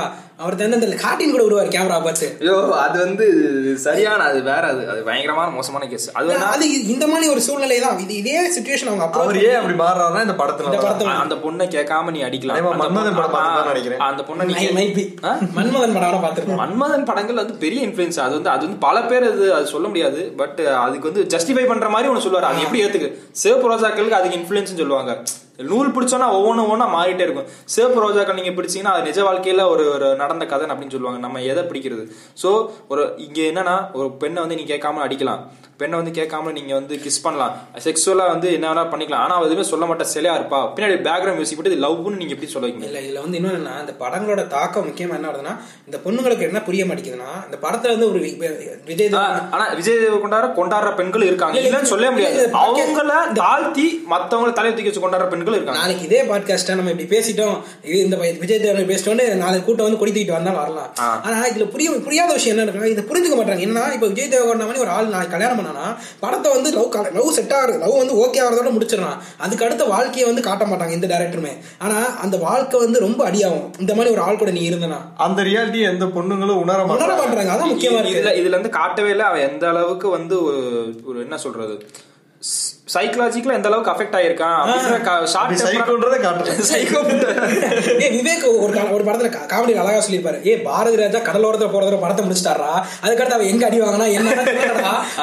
அதான் வாழ்க்கை உண்மைக்கு. ஆனா அது வந்து புரிய மாட்டேங்குது சில லைஃப் வாழ்றதை யாருமே காட்டல இது வரைக்கும். இது- இது- இது வரைக்கும் ஸ்டார்டிங் பாயிண்ட் முடியும் முடிச்சிடறாங்க. எல்லா ஆமா இது ரொம்ப முக்கியமான எல்லா டேரக்டர்ஸுமே வந்து காதல் நிக்கிற அந்த ஆரம்ப கட்டத்தை மட்டும் காட்டிடுவாங்க. வாழ்க்கையை சர்வைவலுக்கு வந்து காட்டவே இல்லை எந்த இந்த படம் சூரரை போட்ட படம் பாத்தீங்கன்னா அவங்க கல்யாணம் லவ் லவ் பண்றாங்களா இல்லையோ? அது ஒரு கல்யாணத்துக்கு arrange ல. அப்புறம் அவங்க வாழ்க்கையில் இருக்க சின்ன சின்ன பிரச்சனைகள் வந்து ரொம்ப பெருசாக காட்ட முடியாது. ரெண்டு மணி நேரம் படத்தை ஆனால் அவன் காசு இல்லாதவங்களுக்கு ஒய்ஃப் ஹெல்ப் பண்றதா இருக்கட்டும் அந்த படத்தில் ஒரு சின்ன பாட்டாக காமிச்சிருப்பாங்க. அதான் உண்மையான வாழ்க்கை. அதுவே உண்மையான வாழ்க்கை இல்ல. ஏன்னா படத்துல வந்து என்னன்னு பாத்தீங்கன்னா படத்துல எல்லாத்தையுமே ஒரு எக்ஸாக்ட்லேட்டா அதான் காட்டுறாங்க நீங்க டொனேஷன் கொடுத்ததை எக்ஸாஜரேட் பண்ணா சொல்லலாம் மிஸ்டர் பி அப்புறம் அதை சொல்லல நான் வந்து ஒரு ஹஸ்பண்ட் அண்ட் ஒய்ஃப்ல இருக்க ரிலேஷன் தான் சொல்றேன். நான்- அவரோட ரிலேஷனை சொல்றேன். அது வந்து ஒரு ரெவல்யூஷனலான ஒரு விஷயம். ஏன்னா நீ காலில் வந்து நானும் காலில் நீ எனக்கு சம்பாரிச்சு கொடுத்தா ஃபிஃப்டி ஃபிஃப்டி உன் சம்பாதிக்கிறதுல எனக்கு ஃபிஃப்டி நீ என்ன சம்பாதிக்கிற உனக்கு ஃபிஃப்டி அதான், அதான், அதான் உண்மையான உனக்கு நான் சமமா இருக்கேன். அதுல உனக்கு என்ன பிரச்சனை? அந்த பொண்ணு கேட்கறான் இதுக்கு அந்த ஹீரோக்கு அப்ரோச் ஓகே அது இந்த இந்த இந்த அப்ரோச் வந்து நம்ம சமுதாயத்துக்கு இது ஏத்ததான்னு கேட்டா இந்த டீலிங் எனக்கு ரொம்ப பிடிச்சிருச்சு. அப்படி இல்ல. அதாவது இது இன்னும் நம்ம மனசுல நம்ம நம்மளோட இப்ப இருக்க சுச்சுவேஷன்ல ஏத்துக்க முடியும் இப்போ ஒரு உனக்கு வந்து ஒரு கல்யாணம் உங்களுக்கு ஒரு கல்யாணம் நடக்குன்னா இப்போ உங்க wife வந்து உங்களோட ஐயாயிரம் சம்பளம் அதிகம் வாங்கினாங்கன்னா ஈகோ கிளாஸ் வரும். ஆனா அது வராம. இருக்கலாம். இந்த இடத்துல பாத்தீங்களா இந்த ஒரு பிரச்சனை வருதா? இது இப்ப சப்போஸ் உங்க- ஒய்ஃப் சம்பாதிக்கலன்னா? இது என்ன சொல்லுமா ஒய்ஃப் சம்பாதிக்குது இது ஹஸ்பண்டால ஏத்துக்க முடியல அப்படின்றப்ப ஏன் தெரியுமா வருது? என்ன போ பொம்பளை பிள்ளை வேலைக்கு போகுது ஆம்பளை பாவாடை கட்டி வீட்டுல உட்காந்து இந்த இந்த விஷயம் நிறைய இருக்கு. இந்த ரொம்ப சொசைட்டி. இந்த சொசைட்டி அந்த சொசைட்டி என்ன தெரியுமா? என்ன பொட்ட பிள்ளைக்கு என்ன தெரியும்? நீ ஆம்பளை இல்ல நீ தானே பார்த்து வளரணும் நீ உனக்கு தெரியாதா? பொம்பளை வீட்டு பொம்பளைகளுக்கு என்ன தெரியும்? வீட்டு பொம்பளைக்கு உனக்கு தெரியாது. இது சொசைட்டி வந்து ஒரு ஆண் வந்து ஆணா வந்து உடல் தோற்றத்துல மட்டும் இருந்தா பத்தாது. நீ ஆம்பளையா இருக்கணும்னா நீ வந்து வைலண்டா இருக்கணும். நீ வந்து ரூல் பண்ணணும். கன்சிஸ்டன்சி ஸ்டாண்டர்ட் கொடுக்கணும். உனக்குண்டு நிறைய இது இருக்கு. ஆனா இப்படிலாம் இருந்தா தான் நீ ஒரு ஆண் அப்படின்னு சொல்ற மாதிரி தான் கண்டி முன்வைக்கிறாங்க. ஸோ அப்படி இருக்கையில வந்துட்டு அர்ஜுன் ரெட்டி படமா இருக்கட்டும் இல்ல அர்ஜுன் ரெட்டில வந்து நான் அந்த ஓப்பனிங்ல அந்த பாட்டி என்ன சொல்லலாம் அந்த கிளவி என்ன சொல்லணும்னா அவனுக்கு ஒரு பொருள் வேணும்டானா அது அடைஞ்சிருவேன். அந்த அளவுக்கு அந்த அளவுக்கு உயிர். பொண்ணு அந்த ஒரு பொருளா? அதே ஒரு எமோஷன் ஒன்னு இருக்கு பிளஸ் அதோட புரிஞ்சுக்கிற தன்மை இருக்கு. அது ரீச் ஆகுதா? மெச்சூரிட்டி மெச்சூரிட்டியான லவ் ஸ்டோரி வரைக்கும் காட்டியிருக்காங்கன்னு கேட்டா அது பெரிய கேள்விக்குறிதான். ஆட்டு மனிதன் ஆம்பளைக்கும் மும்பளைக்கும் அவசரம். அதை அன்னைக்கு காதல்னு சொல்றாங்க அன்னைக்கு ஒரு அந்த மணி தான் இப்ப இருக்க எல்லா படமும் போய்கிட்டு இருக்கு. காதல்ன்றது அவங்க சிலர் உணர மாட்டாங்க. இல்ல இப்ப இந்த பிலிம பொறுத்த வரைக்கும் என்னன்னா எல்லாரும் இது ஒரு பிலிமா பார்த்துட்டு அடுத்த அந்த ஒரு படம் ஒரு முடிஞ்சு முடிஞ்சு அதே வெளியே வரும்போது ரியாலிட்டியோட வந்தாங்கன்னா அடுத்து நம்ம ரியாலிட்டி வரும்போது இது ஒரு படம் அப்படின்னு இருந்தா நாங்க ஃபெமினிஸ்ட்னு சொல்ல மாட்டோம். menist ன்னு சொல்ல மாட்டோம். சொல்ல மாட்டோம். இந்த இது இல்லாம எல்லாருமே அந்த படத்துல வரதே விரும்பணும்னு நினைச்சா எல்லா பசங்களும் அப்படி இருக்க மாட்டாங்க. வாட்ஸ்அப் ஸ்டேட்டஸ் வைக்கிறது ஃபேஸ்புக் ஸ்டேட்டஸ் வச்சுக்கிறது அந்த பாட்டை போட்டு டிக்டாக் பண்றது இல்ல எதுவா இருந்தாலுமே சரி அந் சினிமா லைஃப் சினிமா தான். ஆனா சினிமா சொல்ற தாக்கம் ஏற்படாது நம்ம சொல்ல முடியாது. கண்டிப்பா ஏதோ இப்ப என்ன. ஆகுதுன்னா இப்ப ஒரு கஞ்சா அடிக்கிறேன் தம் அடிக்கிறேன் எல்லாம் அடிக்கிறேன் வந்து ஒரு சின்ன ஸ்டேட்டஸ் வச்சு அந்த பிள்ளைய கரெக்ட் பண்ணிடுறான். ஆனா நல்லா படிச்சுட்டு ஒழுங்கா வேலைக்கு போறவன் அந்த பிள்ளைக்கு எய்ம் பண்ண இடம் கிடைக்க மாட்டேங்குது. ஏன்னா அவன் வந்து வாழ்க்கையை வந்து உண்மையா உணர்ந்தவன். ஏன்னா Survival. சர்வைவல் அவனுக்கு தெரியுது வாழ்க்கையில வந்து வாழ்க்கை வந்து கஞ்சா போதை மட்டும் இல்ல. வாழ்க்கைன்றது எழுபது வருஷம் வாழ்க்கை. இருபது வருஷம் மட்டும் வாழ்க்கை கிடையாது. இதுக்கு அடுத்து நான் வாழணும் இல்லை ஐம்பது வருஷம் கிடைக்கும் ஃபேமிலி எழுபது வருஷம் நீ எழுபது வருஷம் கஞ்சா அடிக்கிறவனா காசு வேணும். அதே மாதிரி இது இன்னொரு ரியாலிட்டி என்ன மிஸ் ஆகுதுன்னா ஒரு பையன் வந்து ஒரு படத்தை பார்த்துட்டு ஒரு பொண்ணு கிரேசியா இருக்கு. அப்படி எதிர்பார்த்தோன்னே என்ன ஆகுதுன்னா வெளியே இருக்க அவன் பழகின பொண்ணு கிரேசியா இன்னொன்னு- பொண்ணு வேணாம்னு சொன்னா வேணும்னு நடத்தணும் அதுக்கு தான் நேர்கொண்டே பாரு நோ மீன்ஸ் நோ இவங்க no means yes stalkers group ஆ, வந்துருவாங்க அந்த மாதிரி இருக்கும்போது என்னன்னா பசங்க வந்து எனக்கு கிரேசியான பொண்ணு தான் வேணும் அப்படின்னு நினைக்கிறப்ப ஒரு ஒழுக்கமா ஒரு குடும்பத்தோட வளர்ந்த ஒரு பெண் அதாவது எப்படின்னா சைலண்டா யாரும் அதுதான் நல்ல பொண்ணு. அதுதான் நல்ல பொண்ணு. அது நல்ல பொண்ணு. அப்படி நினைச்சு அப்படின்னு விதைக்கப்படுது அதுவும் விதைக்கப்படுது ஒண்ணு. இல்ல. எல்லார்கிட்டயும் பேசுறாளே அப்ப அது நடந்திருக்குமோ? அது இப்படி நடந்திருக்குமோ? அதுவும் ஒண்ணு இருக்கு. அது வந்து இது வந்து ஆண்கள் சைடு இருக்க தப்பு. அது ஏன் தெரியுமா? பார்த்து வந்த சினிமாக்கள் சுற்றுச்சூழல் இதுதான். ஒரு ஆண் நம்ம ஃப்ரெண்டே இருந்தாலும் நாளைக்கு நமக்கு இன்னொரு ஃப்ரெண்ட் இருக்கான்னு வச்சுக்கோங்க மச்சான் நான் அவளை முடிச்சிட்டேன். இந்த கோவா படத்துல அவளையும் முடிச்சிட்டேன்டா. அந்த மாதிரி அந்த மாதிரி பசங்களும் இருக்காங்க. அதுவும் இருக்காங்க அப்படி அந்த இருக்காங்க ஒரு வார்த்தையில வந்து இப்ப வந்து அந்த சினிமால வந்து அது சொல்றத முடிச்சிட்டேன்னு சொல்றத பெருமையா காட்டுறாங்க. ஆனா அது ஒரு ரியாலிட்டி லைஃப்ல அது எவ்வளவு பெரிய அது பாதிப்பு. காமெடியை நம்ம எடுத்துக்கிறோம். அந்த சினிமால மட்டும் அது முக்கியமா அந்த சினிமால மட்டும் காமெடி எடுத்துக்கணும். ரியல் லைஃப்ல அதை எடுத்துக்க கூடாது. ஆமா. அது வந்து ஏன்னா கடைசியா வைபவ் போய் தான் சொல்லியிருப்பான் ஆனா. உண்மையிலே ரியல் லைஃப்லயே நம்ம வந்து காமெடியா எடுத்துக்கல. ரியாலிட்டியா பாக்குறோம்ன்றது நம்ம எல்லாருக்குமே தெரியும். அது உங்களுக்கே தெரியும். அதனால நம்ம மனசுல ஏத்துக்க முடியல. அது வந்து வெளியே நம்ம ஏத்து இப்படிதான் இருக்குன்னு தெரியுது. ஆனா நம்ம மனசுக்கு அப்படி இல்ல இல்லன்னு நம்மளே ஏமாத்திக்கிட்டு. இந்த இந்த வந்து இந்த கேள்விக்கு வந்து சினிமாவில் ரிலேஷன்ஷிப் பத்தியோ இல்ல ரிலேஷன்ஷிப் அணுகுமுறை ஒரு உறவு முறையை பத்தி அது அணுகுமுறையோ இல்ல அதை விட்டு ஜட்ஜ்மெண்டல் வந்து போலியா தான் காட்டப்படுது. இல்ல ரிலே- சினிமால காட்டுற ரிலேஷன்ஸ் எல்லாமே சினிமாவா எடுத்துக்கணும் அதான் முடியும். இல்ல போலியா தான் காட்டப்படுது. போலியா இல்ல, காட்டுற உண்மையாவும் காட்டுறாங்க. இல்ல, இல்ல, உண்மையா காட்டுறாங்க. உண்மையா காட்டுறாங்கன்னா இல்ல, இல்ல, போலியா காட்டல. ஏன்னா அணுகுமுறை அணுகுமுறை இல்ல. இல்ல உண்மையா கட்டுறாங்க. நீங்க சொன்னீங்க அந்த நோ மீன்ஸ் நோ அந்த படத்துல பாத்தீங்கன்னா அந்த அப்ரோச் அப்ரோச் கேக்குறேன். இல்ல இல்ல இதை போலியா உண்மையா தான் காட்டுறாங்கன்னா உண்மையா எப்படி காட்டுறாங்கன்னா நூறு சதவீதத்தை காட்டல. பத்து சதவீதம் தான் காட்டுறாங்க. வாழ்க்கை அப்ரோச் கேக்குறேன். சார் இல்ல அவங்க ரிலேஷன்ஷிப்பே சொல்றீங்களா? ரிலேஷன்ஷிப் அப்ரோச் ஒரு மே- அணுகுமுறை ஒரு பொண்ணு கிட்ட நீ போய் பேச. அணுகுமுறையை நல்ல விதமா கட்டுறாங்க கெட்ட விதமா நல்ல விதமா எதை காட்டினாங்க? எந்த படம் காட்டினாங்க? நல்ல விதமானா எப்படி சொல்றதுன்னா இப்ப அந்த ஒரு இந்த படம் இருக்கும். அது என்னன்னா நீங்க ஒரு நல்ல படம் இருக்குன்னா நம்ம வாதாடலாம். நல்ல படம் இருக்குங்க தமிழ் சினிமால அப்படின்னு நம்ம பெருமைப்படலாம். இல்லன்னா இப்ப இல்ல சூர்யா கூட ஒரு மேன்ஷன் கூட விற்பான்ல லைலாவை லவ் பண்றதுக்காண்டி மேன்ஷனை கூட வித்துட்டு போவான். கடைசியில ஸ்னேகா வருவா. அந்த படத்துல அவன் வந்து உண்மையா லவ் பண்ணுவான்ல ஸ்ல- லைலாவை. நீங்க உண்மையா லவ் பண்ணுங்க பண்ணாம போங்க. அது பிரச்சனை கிடையாது. ஒரு பொண்ணு கிட்ட போய் அணுகுமுறை அப்ரோச் அந்த படத்துல அப்ரோச்சுமே நீட்டா தான் இருக்கும். லைலா வந்து அவனை துரத்தி துரத்தி என்னை லவ் பண்ணு லவ் சாரி ஏ ஏ அடிக்கிற நீங்க. அப்படிலாம் பண்ணல. அவங்கள வந்து அவங்களோட உணர்வு அவங்களோட என்ன தேவை அவங்களுக்கு என்ன புரிஞ்சுக்கிட்டு அவங்க ஏதாவது கஷ்டத்துல இருக்காங்களா அவங்கள ஃபுல்லா உணர ட்ரை பண்ணுவாங்க. அவங்கள போய் இவங்களோட உணர்ச்சிக்கு அழுத்தாம இல்ல கண்டிப்பா சொல்லணும்னா தமிழ் சினிமாவை அப்ரோச் பண்ண விதங்கள் நல்ல படம் நிறைய இருக்கு. ஆனா இப்ப நமக்கு தோன்றது டக்குன்னு வரல. ஏன்னா அதெல்லாம் கம்மியா இருக்கு. கம்மியா இருக்கு. சேட்ஸ் ஃபேட் அவுட் இருக்கு தெரியல. அதே மாதிரி இல்ல இந்த மாதிரி அப்ரோச்சாவே இருந்தாலுமே இன்னொரு இன்னொரு அபத்தம் இருக்கு. கோ இன்சிடென்ட்ஸாவே தொடர்ந்து ஒரு நாலஞ்சு வாட்டி ஹீரோ ஹீரோயின் தைரியம் இருக்கு ஏய் என்ன நீ இங்க நீ இங்க ஓ மதர் ஃபக்கர் அப்படின்னு சர்ப்ரைஸ் மதர் ஃபக்கர் அப்படின்ற மாதிரி ஒருத்தர் ஒருத்தர் சர்ப்ரைஸ் அப்படின்ற மாதிரி எதிர்ச்சியா மீட் பண்ற கோ இன்சிடென்ட்ஸ் மீட் இல்ல இப்படி மீட் பண்றது கூட நான் தவறுன்னு சொல்ல மாட்டேன். ஏன்னா இதுக்கு வந்து வாய்ப்பே கிடையாது. வாய்ப்பே கிடையாது. ஆனா அதெல்லாம் நிஜமா நம்பிட்டு இருக்காங்களே. அவங்களுக்கு நான் சொல்றேன். அதனால யதார்த்தமாக போய் அவங்களே பார்த்துட்டு அவ சர்ப்ரைஸா பார்த்துட்டோம் அப்படின்னு அவன் உண்மையிலே டேரக்டர் சொல்லி தான் அப்படி பண்றாங்க. அதே மாதிரி உண்மையான வாழ்க்கையில என்ன பண்ணீங்கன்னா நீங்க அந்த இடத்த எங்க போறா? அதேமா- ஸ்டாக்கிங் தான் சொல்லுவோம் ஸ்டாக்கிங் அவளை தொடர்ந்து அங்க போய். ஆ, ஒரு ஒரு ப- அஞ்சு அஞ்சாறு வருஷத்துக்கு முன்னாடி ஸ்டாக்கிங் இருந்துச்சு. இன்னைக்கு ஜிபிஎஸ் அந்த காலத்து ஜிபிஎஸ் தான் நீங்க எல்லாமே. ஒரு பொண்ணு எங்க போதும் complete database timeline வந்து ஒரு பையன்ட்ட இருக்கும். அதே மாதிரி நமக்கு லவ்லாம் வந்தா நம்மளை சுத்தி மனித மணிரத்னம் டேரக்டர்ல எல்லாரும் வந்துருவாங்கன்னு நினைக்கிறேன். நமக்கு அந்த கோ இன்சிடென்ஸ் சில விஷயங்கள்லாம் நடக்கிற மாதிரி தோணும் தோணும். ஆனா அப்படி ஆனா கிடையாது. தோன்றது கிடையாது. ஆனா இந்த இப்போ வந்து இந்த பொண்ணு பேர் சொல்லிட்டே இருந்தா பொண்ணு திரும்பி பாப்பா அப்படின்னு சொல்றது. ஆனா கண்டிப்பா பார்க்க இந்த-. இந்த இந்த செக்மெண்ட் முடிக்கிறதுக்கு சிம்பிளா சொல்லணும் இப்ப எல்லா படத்தையும் இப்ப அர்ஜுன் ரெட்டி காட்டுறது நடக்காம இருக்கா? நடக்கதான் செய்யுது. எல்லாத்தையும் நடக்குது. ஆனா இல்ல ரியாலிட்டி ரொம்ப கம்மி. ரியாலிட்டி கம்மி. ஆனா இப்ப காட்டுறது தவறான்னு கேட்டா தவறு இல்ல. உண்மையை தான் காட்டுறாங்க. ஆனா உண்மையோட எத்தனை சத எவ்வளவு சதவீதத்தை காட்டுறாங்க? ஜஸ்ட் டுவெண்ட்டி டென் பர்சன்ட் தான். வாழ்க்கையில பாக்கி இருக்கிறத காட்ட மாட்டாங்க. அந்த டென். பர்சன்ட் ஆனா அந்த டென் பர்சன்ட் தான் வாழ்க்கைன்னு எல்லாம் நினைச்சு பார்க்க கூடாது விஷயம் அதான் முக்கியமான கருத்து. வாழ்க்கையில நீங்க ரொம்ப அடிபட்டிருக்கீங்க. ஒண்ணுமே இல்ல. நான் காட்சி பண்ணுவேன் சரியா நாங்க நம்புறோம். நீ வந்தீங்களா சரி. நம்புடா. உண்மை தான்டா. சரி இந்த பாட்காஸ்ட் மேல சத்தியமா. இருக்குமான்னு தெரியல. இருந்தா பாப்போம். Mister AK. இருங்க. சினிமால வந்து செக்ஸ பத்தி இருக்கு தெரியுமா? சினிமால செக்ஸ பத்தி சொல்றதோ காட்டுறதோ இல்ல அதை அப்ஜெக்டிஃபை பண்றதோ சரியா தப்பா? இதை வந்து உலக சினிமா இந்திய சினிமான்னு பிரிச்சுக்கணும். ஆ, நம்ம இந்தியன் சினிமா மட்டும் பேசுங்க. நம்ம உள்ளூர் காரியங்களை மட்டும் தான் பேசுறோம். உலக சினிமா விட்டுருங்க. அவன் வந்து கொஞ்சம் எவால்வ் ஆயிட்டான். இல்ல இந்தியன் சினிமா இப்ப இந்தியன் சினிமாவே பார்த்தாலும் ரெண்டு விதமா காட்டுறாங்க. ஒண்ணு வந்து கரெக்டா ஒரு ஒண்ணு வந்து பாத்தீங்கன்னா கரெக்டா ஒரு தரப்பினரோட தான் இருக்கணும். மத்த யார்கிட்டையும் ஜாயிண்ட் இருக்கக்கூடாது அப்படி சொல்ல வராங்க. இன்னொரு தரப்பு தான் யாரோட வேணா இருந்துக்கலாம் எப்படி வேணா இருந்துக்கலாம் நம்ம லைஃப் அப்படியே இந்த சட்ட காலம் தூக்கி போட்டு இந்த ninety life my rules ninety ML படம் பார்த்துப்பீங்க உங்களுக்கே தெரியும். அந்த மாதிரி காட்டுறாங்க.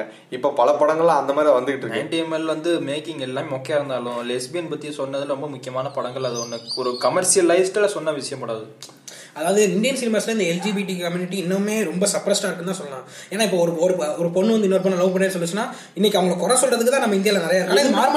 மாறும். அந்த செக்ஸ்ன்ற விஷயமே அணுகுமுறை ரொம்ப தவறா தான் இருக்கு. அது எப்படி தெரியுமா? பழைய சுந்தர்சி படங்கள் ஒரு சில படங்கள்லாம் திருநங்கைகள் வந்து ரொம்ப ஒரு மாதிரியான காமிச்சிருப்பாங்க. ஒரு அணுகுமுறையே ரொம்ப மோசமா இருக்கும். இன்னைக்கு வந்து ராகவா லாரன்ஸ் வந்து கமர்ஷியல் படம் பேசணும்னா நீங்க ஜெண்டர்ஸை பத்தி பேசிக்கிட்டு ஜெண்டர்ஸும் சரி ஜெண்டர்ஸ் பத்தி பிளஸ் வந்து செக்ஸ் அனுபவம் இதுவும் சொல்றேன் இதுவும் சொல்லிக்கிறேன் பிளஸ் இன்னொன்னு ஒரு பொண்ணோட வர்ஜினிட்டி கன்னித்தன்மை இதை பத்தியே பேஸ் பண்ணிட்டே இருக்காங்க. ஆ மொத்தம் வந்து எல்லாருக்குமே வந்து தான் குசி வந்து ஒரு இருக்கணும். அது வந்து ரொம்ப புனிதப்படுத்தியா இருக்கணும் அப்படின்னு எதிர்பார்க்கிற ஒரு சொசைட்டி உருவாயிருச்சு. இதுக்கு காரணம் சினிமா பெரிய இன்ஃபுளுன்ஸா ஆஹ் இருக்குன்னு தான் சொல்லலாம். நம்ம ஏன்னா அதிகபட்சம் நம்ம நிறைய பார்க்கும்போது கடத்துல வந்து ஹீரோயின் இறக்கி எடுக்க வந்தா உயிரை நான். பெரும்பான்மையான என்னன்னா ஹராஸ்மெண்ட் வந்து ரிலேஷன்ஷிப் சொந்தக்காரங்களுக்குள்ளே ஹராஸ்மெண்ட் நடக்குது அப்படின்றப்போ யாரை தான் வந்து இந்த காலத்துல குழந்தைகளோ பெண்களை நம்ப முடியும்? சோ செக்ஸை பத்தி சரியா சொல்லியிருக்காங்க. அது இன்னொன்னு என்னன்னா இல்ல, ஆனா இந்த செக்ஸ் அப்ரோச் எப்படி தெரியுமா இருக்கு? ஒரு ஒரு பெண்ணை பாக்குறதா இருக்கட்டும் ஸ்ட்ரக்சரை பாக்குறதா இருக்கட்டுமே ஒரு ஐட்டம் சாங் வச்சுட்டு ஐட்டம் சாங் இருக்கட்டும் நடுவுல ஒரு பொண்ணு இத்தனை பேர். அதுவும் வந்து எங்க எதை காட்டணும் எதை காட்டக்கூடாதுன்னு பிரிச்சு வச்சு அது ஒரு மார்க்கெட் பெஸ்டா வச்சு பண்றது தெரியுமா? அப்போ இந்த சமூகம் எதை நோக்கி போகுது? இப்ப இதுல ஒரு பிரச்சனை என்னன்னா இப்ப வந்து ஒரு பொண்ணுனா வெர்ஜினிட்டியா இருக்கணும் அப்படின்னு தான் சினிமால வந்து ரொம்ப பேஸ் பண்ணி காட்டுறாங்க. அப்படி பேஸ் பண்ணி காட்டுறதே வந்து ஒரு சைடு பிரச்சனை ஆகுது அது என்னன்னு உங்களுக்கே தெரியும். இப்ப எல்லார் மைண்ட்லயும் ஒரு தாட்டம்னா நம்ம வந்து ரொம்ப நாள் ஆகி தள்ளிட்டு போயிட்டே இருந்தா நமக்கு ஒரு வெஜினிட்டி பொண்ணு கிடைக்காது அப்படின்ற எல்லாரும். அப்படி வரும்போது என்ன ஆகுதுன்னா எல்லாரும் அவசரப்படுறாங்க. ஒரு அவசரத்துல அவசரத்துல இருக்க தவறு எடுத்துறாங்க அந்த தவறுனால வெஜினிட்டி போயிருது. ஆனா அந்த பொண்ணே அவங்க கல்யாணம் பண்றாங்களா? ஏன்னா அது நடக்காது. ஏன்னா அவசரத்துல பண்ணும்போது அவன் வயசு வந்து சொல்லு சொல்லுங்க. அவன் வயசு வந்து அந்த வயசு வந்து அவனுக்கு கரெக்டான வயசு கிடையாது. ஒரு ஃபேமிலியை ஈக்குவல் பண்ணி கொண்டு போற வயசு கிடையாது. அப்போ வந்து ஆனா அவன் அவசரப்பட்டு ஒரு பொண்ணோட வாழ்க்கையை எடுத்துறான் அதுக்கப்புறம் வந்து அவன் வாழ்க்கையை சேர்த்து எடுத்துக்கிறான் கடைசியில அவங்க ரெண்டு பேருமே சேர்றது இல்ல அவங்க வந்து வேற லைஃப் பாத்துக்கிறாங்க. இப்ப இந்த இடத்துல பாதிக்கப்படுறது யாருன்னா அந்த அவசரப்படாம நிலையா வராங்க தெரியுமா? இந்த இடத்துல பாதிக்கப்படுறது அவங்க ஒரு ஆளா மட்டும் தான் இருக்காங்க. இதுக்கு முக்கியமான காரணம் பாத்தீங்கன்னா சினிமா தான் ஏன்னா இந்த அவசரப்படுறவங்க ரெண்டு பேரும் முடிச்சிடுறாங்க. இந்த நிதானமா வர்றவனுக்கு எதுவுமே தான் அவன் வந்தாலும் எதுக்கு அவனுக்கு ஒரு கேள்வி வரும். நான் எதுக்கு நிதானமா வரணும்? நான் அவசரப்பட்டுக்கலாமே. இல்ல இப்ப எல்லாருமே ஒரு விஷயம் நல்லா பாத்தீங்கன்னா இந்த ஸ்டேட்டஸ் இதெல்லாம் பாத்தீங்கன்னா இந்த சிங்கிள்ஸ் மொரட்டு சிங்கிள்ஸ் இந்த மாதிரி வர கான்செப்ட் ஏன் ரொம்ப ஹைலைட்டா பேச அதுக்கு இதுதான் உண்மையான காரணம். ஏன்னா நிறைய பேர் வந்து இப்ப இப்ப நிறைய பேர் பாத்தீங்கன்னா வெறுமையிலே தான் இருக்காங்க. அது காரணம் என்னன்னா அந்த வெறுமையில இருக்கவங்களாம் வந்து எதுவுமே கிடைக்காம எதுவுமே முயற்சி பண்ணாம அப்படிலாம் கிடையாது. அதாவது எப்படின்னா அந்த நேரத்துக்கு அதை செய்வோம். அந்த இதை யோசிக்கிற ஒவ்வொருத்தரும். வெறுமைக்கு தள்ளப்படுறான். அவன் தான் அந்த சிங்கிள்ஸ் மொரட்டு சிங்கிள்ஸ்னு தனித்தனியா எல்லாருமே அப்படி சொல்ல முடியாது இன்னொன்னு கிடைக்காத பொறாமையில பேசுறவங்களும் இருக்காங்க. எல்லாருமே அப்படி சொல்லிட முடியாது. இல்ல எயிட்டி பர்சன்ட் இப்படி. ஏன்னா அவங்க வாழ்க்கையை வந்து சினிமா பண்ணி டென் பர்சன்டா பாக்கல என் வாழ்க்கை நூறு பர்சன்ட் வாழ்க்கை. என்னோட அடுத்த வாட்ட வாழ்க்கைக்கு நான் இதெல்லாம் ரெடி பண்ணணும் அப்படின்னு வந்து இது- ஒண்ணு இருக்கு. இது என்னன்னா சிங்கிள்ஸ்ல பெரும்பாலான விஷயம் என்னன்னா இப்படியும் நீங்க பார்க்கலாம். அதுல நீங்க சொல்ற கேட்டகரி இருக்காங்க. இன்னொரு கேட்டகரி இப்ப நம்ம செக்ஸை பத்தியும் பேசிக்கிட்டு இருந்தோம் இதுக்குள்ள வந்துட்டோம். பட் இது சொல்லி இதுவும் ஒரு தான். ஏன்னா இது ஒரு ஏக்கம் தான் ஏக்கம் இது ஒரு ஏக்கம் தான். இது எப்படி ஆகுதுன்னா நமக்கு கிடைக்கல. அவனுக்கு மட்டும் எப்படி கிடைக்கலாம்? அத்து விடுற கெஸ் இருக்கு. அது ஆனா அவனுக்கு கிடைக்கலாம் கிடைக்குது கிடைக்கலன்றது அந்த இதை முடிவு பண்றது என்ன சினிமா? இப்படி அர்ஜுன் ரெட்டி மாதிரி இருந்தா அவனுக்கு கிடைக்கும். அதுல இருந்து அரவிந்த் சாமி இருந்தா அவனுக்கு கிடைக்காது. இப்படி பிக்ஸ் பண்றது யாரு? எந்த அரவிந்த் சாமின்னு சொல்லிருங்க. இல்ல அரவிந்த் சாமினா எப்படின்னா கொஞ்சம் பழம். இன்னைக்கு அரேஞ்ச் சாமி பழம் எல்லாரும் தனி ஒரு கிடையாது சாபு மகன் ஆனா அந்த மாதிரி இருக்கிறனால அரவிந்த் சாமி இப்ப வந்து தனி உறவுல கெட்டா அந்நியன்பா அந்நியன் அந்நியன். வந்து எல்லா லோகத்தில் எல்லாரும் தப்பா இருக்காங்க. அந்த அதுவே பெரிய அப்ரோச்சலா இருக்கட்டும். ஒருத்தன் கரெக்டா இருக்கிறது அம்பியா இருக்கட்டும் இல்ல அன்னியனா இருக்கட்டும். ரெமோ ரெமோ தான் எடுத்துக்கிறேன்றாங்க. ஆனா வாழ்க்கையில வந்து அந்நிய அம்பி மாதிரி இருக்கிறது தப்புன்னு தான் நான் சொல்லேன் ஏன்னா வாழ்க்கையில வந்து கொஞ்சம் வளர்ந்து கொடுக்கணும். எந்த எந்த இப்ப தமிழ் சினிமா நம்மள்ட்ட என்ன சொல்ல வருது ஒண்ணு அர்ஜுன் ரெட்டி மாதிரி மாறுன்னு சொல்ல வருதா? இல்ல அமைதியா நம்ம வேலையை பார்த்துட்டு போன்னு சொல்ல வருதா அமைதிப்படை நாகராஜன் மாதிரி எம்எல்ஏ எம்பி பாரு, எந்த டேரக்டரும் எதை சொல்ல வரல. என் படத்தை நீ பாருங்க மட்டும் தான் டேரக்டர்லாம் சொல்றாங்க. இப்ப இந்த இடத்துல என்ன ஆகுதுன்னா அவன் அந்த இடத்துல அவன் லைஃப் ரியாலிட்டியை உணர்ந்து இன்னைக்கு பொறுத்த வரைக்கும் டேரக்டர் பெரும்பாலும் எதுவும் சொல்ல வரல. பெரும்பாலும் என்ன சொல்ல வராங்க டேரக்டர்ஸ் அவன் லைஃப் ரியாலிட்டியை பாக்குறியான் அவன் பணம் எனக்கு காசு புண்ட தேவை. நீ வந்து படத்துக்கு பார்த்துட்டு போல நீ எதை பார்த்தா எனக்கு என்ன? அவனுக்கு அவன் இப்ப இந்த இடத்துல என்ன ஆயிடுச்சுன்னா டேரக்டர் வந்து அவங்க ரியாலிட்டி உணர்றாங்க. நம்ம ஃபேமிலியே நம்ம இப்படிதான் கொண்டு போனோம் அப்படின்னு. அந்த இடத்துல என்ன ஆகுதுன்னா மக்கள் எதை பண்றதை அவங்க யோசிச்சு இது பண்றாங்க. அப்ப மக்கள் தான் முட்டாள் இந்த இடத்துல. ஆ மக்கள் முட்டாள். இன்னொன்னு சில படங்கள் இருக்கு. சில படங்களை நீங்க சொல்லி வர்ஜினிட்டி இருக்கு. அது உடச்ச படங்கள் இருக்கு. அதாவது மூன்றாம் பிறை எடுத்துக்கலாம். கமல்ஹாசன் வந்து ஒரு ப்ராஸ்டியூட் இடத்துல இருந்து ஸ்ரீதேவியை கூட்டு வருவார். ஸோ அது நீங்க செக்ஸ்ன்ற விதத்துக்குள்ளே உள்ள வ- வைக்க முடியாது அந்த விஷயத்த. அதாவது வைக்க முடியாது. பொண்ணுங்களையுமே கெட்ட பொண்ணுங்கன்னு சொல்ல முடியாது. அதே சமயத்துல இன்னொரு இன்னொரு ரீசெண்டா வந்துட்டு ஒரு தெலுங்கு படம் இருக்கு. அதுலயும் அதே மாதிரி ப்ராஸ்டியூட் அது ப்ராஸ்டியூட்னால இப்படிதானா? அப்படின்ற ஒரு அப்ரோச்சில் இருக்கு. ஆனா இது அப்புறம் பிரேக் பண்ணிட்டு இன்னைக்கு வருது. இன்னைக்கு ஒவ்வொன்றா விஷயம் வந்து பிரேக் பண்ணிட்டு வருது. அதே சமயம் வந்து தெலுங்கு படம் பேர் மறந்து போச்சு. ஆனா நல்லா இருக்கும் அந்த படம். ப்ளஸ் அடுத்து இன்னொன்று என்னன்னா இந்த செக்ஸை பற்றி நான் பேசிக்கிட்டு இருக்கும்போது என்ன பேசிட்டேன்னா ஆஹ் இப்போ அஃபேர்ஸாக இருக்கட்டும். அன்றைய காலத்து சினிமா இருக்கும்போது புருஷன் வந்து துரோகம் பண்ணிட்டாலும் இல்லை பொண்டாட்டி வந்து துரோகம் அதாவது ஒரு பெண் துரோகம் பண்ணுறான்னு வச்சுக்கோங்க நான் படத்தில் பார்த்துருக்கீங்க சத்யராஜ் வந்து கடப்பாறை எடுத்துகிட்டு வந்து வச்சு கொள்றதா இருக்கட்டும் இல்லை ஒய்ஃப் இப்படி பண்ணுறா வந்து தற்கொலை பண்ணிக்கிறவனா இருக்கட்டும் கொலை இப்படி இருக்கு. இன்னொன்னா இந்த படம் இருக்கு. சின்ன வீடுன்னு படம் பாக்கியராஜும் ஒரு சின்ன வீடு வச்சிருப்பார். கடைசியில் வந்து பொண்டாட்டி அருமை தெரிஞ்சு மாறினோடனே பொண்டாட்டி வந்து ஏற்றுப்பா ஸோ ஒரு பொண்ணு வந்து சான்ஸ் கொடுக்குறா பையன் தெரிஞ்சிருக்கு. பட் மென் வந்து அதுக்கு சான்ஸ் கொடுக்குறாங்களா? அந்த மாதிரி எந்த படமுமே வரலன்னு சொல்லலாம் சான்ஸ் கொடு ரியல்ல கொடுக்குறாங்களா கொடுக்காம இருக்காங்க. ஆனா வந்து அது அது கொடுத்த ஒரு படம் இருக்கு. அது வந்து சதிலீலாவதியில வந்து சான்ஸ் கொடுப்பாரு. ஒரு சான்ஸ் கொடுப்பாங்க. அந்த காதல் பரதமே இந்த மாதிரி தானே ஒரு கடைசியில லா- பைத்தியமா இருப்பான் அவனை குணப்படுத்த புருஷங்க ஹீரோயினோட புருஷங்காரனே சில சில டேரக்டர்ஸ் தான் பாத் பிரேக்கிங் இருக்காங்க. அவங்க யாருமே அந்த மக்களும் சரி யாருமே விரும்பலன்றதான் இந்த மக்கள் வந்து எது ரியாலிட்டி எடுக்குமோ அதை ரியாலிட்டி எடுக்க மாட்டாங்க. ஆனா எது ரியாலிட்டியா இருக்கக்கூடாது அதை ரியாலிட்டி ஏன் எடுத்து தெரியுமா மெஜாரிட்டியானது இதுதான் காட்டியாச்சு. இதுதான் சின்ன சின்ன அதாவது ஆரம்ப கட்டத்துல இருக்கும். ஆரம்ப கட்டத்துல இதுதான் சரின்னு சொன்னோடனே அவனுக்கு ஒரு மாற்று கருத்து வைக்கும்போது அவனால ஏத்துக்க முடியாத ஒரு மனப்பான்மை அது. ஸோ இதுல செக்ஸ்ன்ற விஷயத்திலுமே வந்து அணுகுமுறை வந்து சினிமா. இன்னும் நியூடி நியூடிட்டி கூட காட்டுறதுக்கு இன்னைக்கு அவ்வளவு யோசிக்கிறாங்க. அதே பெரிய தடையா இருக்கு. அது போக போக பார்ப்போம். ஸோ அடுத்து என்னன்னா பிரேக்கப் இன் சினிமா சினிமாவில் பிரேக்கப்பை காட்டுறதோ இல்லை பிரேக்கப்புக்கான அணுகுமுறை சரியா இருக்கா? ஒரு பிரேக்கப் அடிச்சா கஞ்சா அடிச்சுட்டு குடிகார தாய் தான் சுத்தணுமா? இல்லை தாடி ஒருத்தர் தான் சுத்தணுமா? என்ன கேட்டால் அது வந்து சினிமால கட்டுறது ரொம்ப தப்பு தான் ஏன்னா பிரேக்கப்னா என்ன? ஃபர்ஸ்ட் வந்து ஏன் பிரேக்கப் ஆகுது? அதுக்கு வருவோம் அது பிரேக்கப் ஒரு இது- நிறைய தனிப்பட்ட ரிலேஷன் வேலை இல்லாத ஒரு சினிமா நடிகர் வந்து வேலை இல்லாம இருந்து ஆக்டர் ஆகி வேலை இல்லாம அவளை கரெக்ட் பண்றதே ஒரு வேலையா வச்சா லவ் பிரேக்கப் ஆகாதான் நாளைக்கு இல்ல.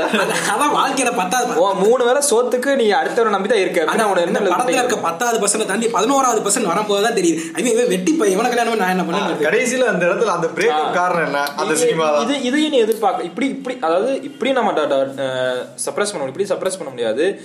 ஒரு ஆண் கண்டிப்பா வேலைக்கு போய் தான் ஆகணும். நீ குடும்பத்தை நடத்தியே ஆகணும். அது குடும்ப செலவு இல்ல ஆண் தான் பாத்துக்கணும். பெண்ணும் பாத்து இல்ல, ஏன்? ரெண்டுமே பேலன்ஸ்டா இருக்கணும். என்னோட தாட் இப்ப ஒரு இந்த மாதிரி பிரேக்கப்லாம் காட்டுறாங்க. இந்த மாதிரி ஒரு லவ் புட்டுக்குச்சுன்னா வந்து சரக்கு அடிச்சு தம் அடிச்சு அப்படியே அந்த போதையிலே அப்படியே அவர் டெக்னிட்டி ஆகி அப்படியே அதுக்கப்புறம் பொண்ணை திட்டி திட்டி பாடுற பாடல்களா இருக்கட்டும் கூட ஏன் இப்படி பண்ணலாமே? எல்லாம் தனி இப்ப தமிழ் சினிமால இப்படி காட்டலாம்ல? இப்போ ஒருத்தர் பிரேக்கப் ஆயிடுச்சுன்னா டக்குன்னு வெறித்தனமா வேலைக்கு போய் ஒரு பத்தாயிரம் சம்பாதிச்சு வீட்டுக்கு கொடுத்து எல்லாத்தையும் சமைச்சு போடுங்க எல்லாருக்கும் ஒரு நூறு பேருக்கு சாப்பாடு போடுங்கன்னு சொல்லாமே. ஏன் அந்த மாதிரி காட்ட மாட்டாங்க அந்த மாதிரி ரெண்டு மூணு வரும். ஏன்னா எல்லாமே அப்படி பண்ண மாட்டாங்க. ஏன்னா மக்கள் வந்து ரியாலிட்டியை விரும்ப மாட்டாங்க அதான் உண்மை.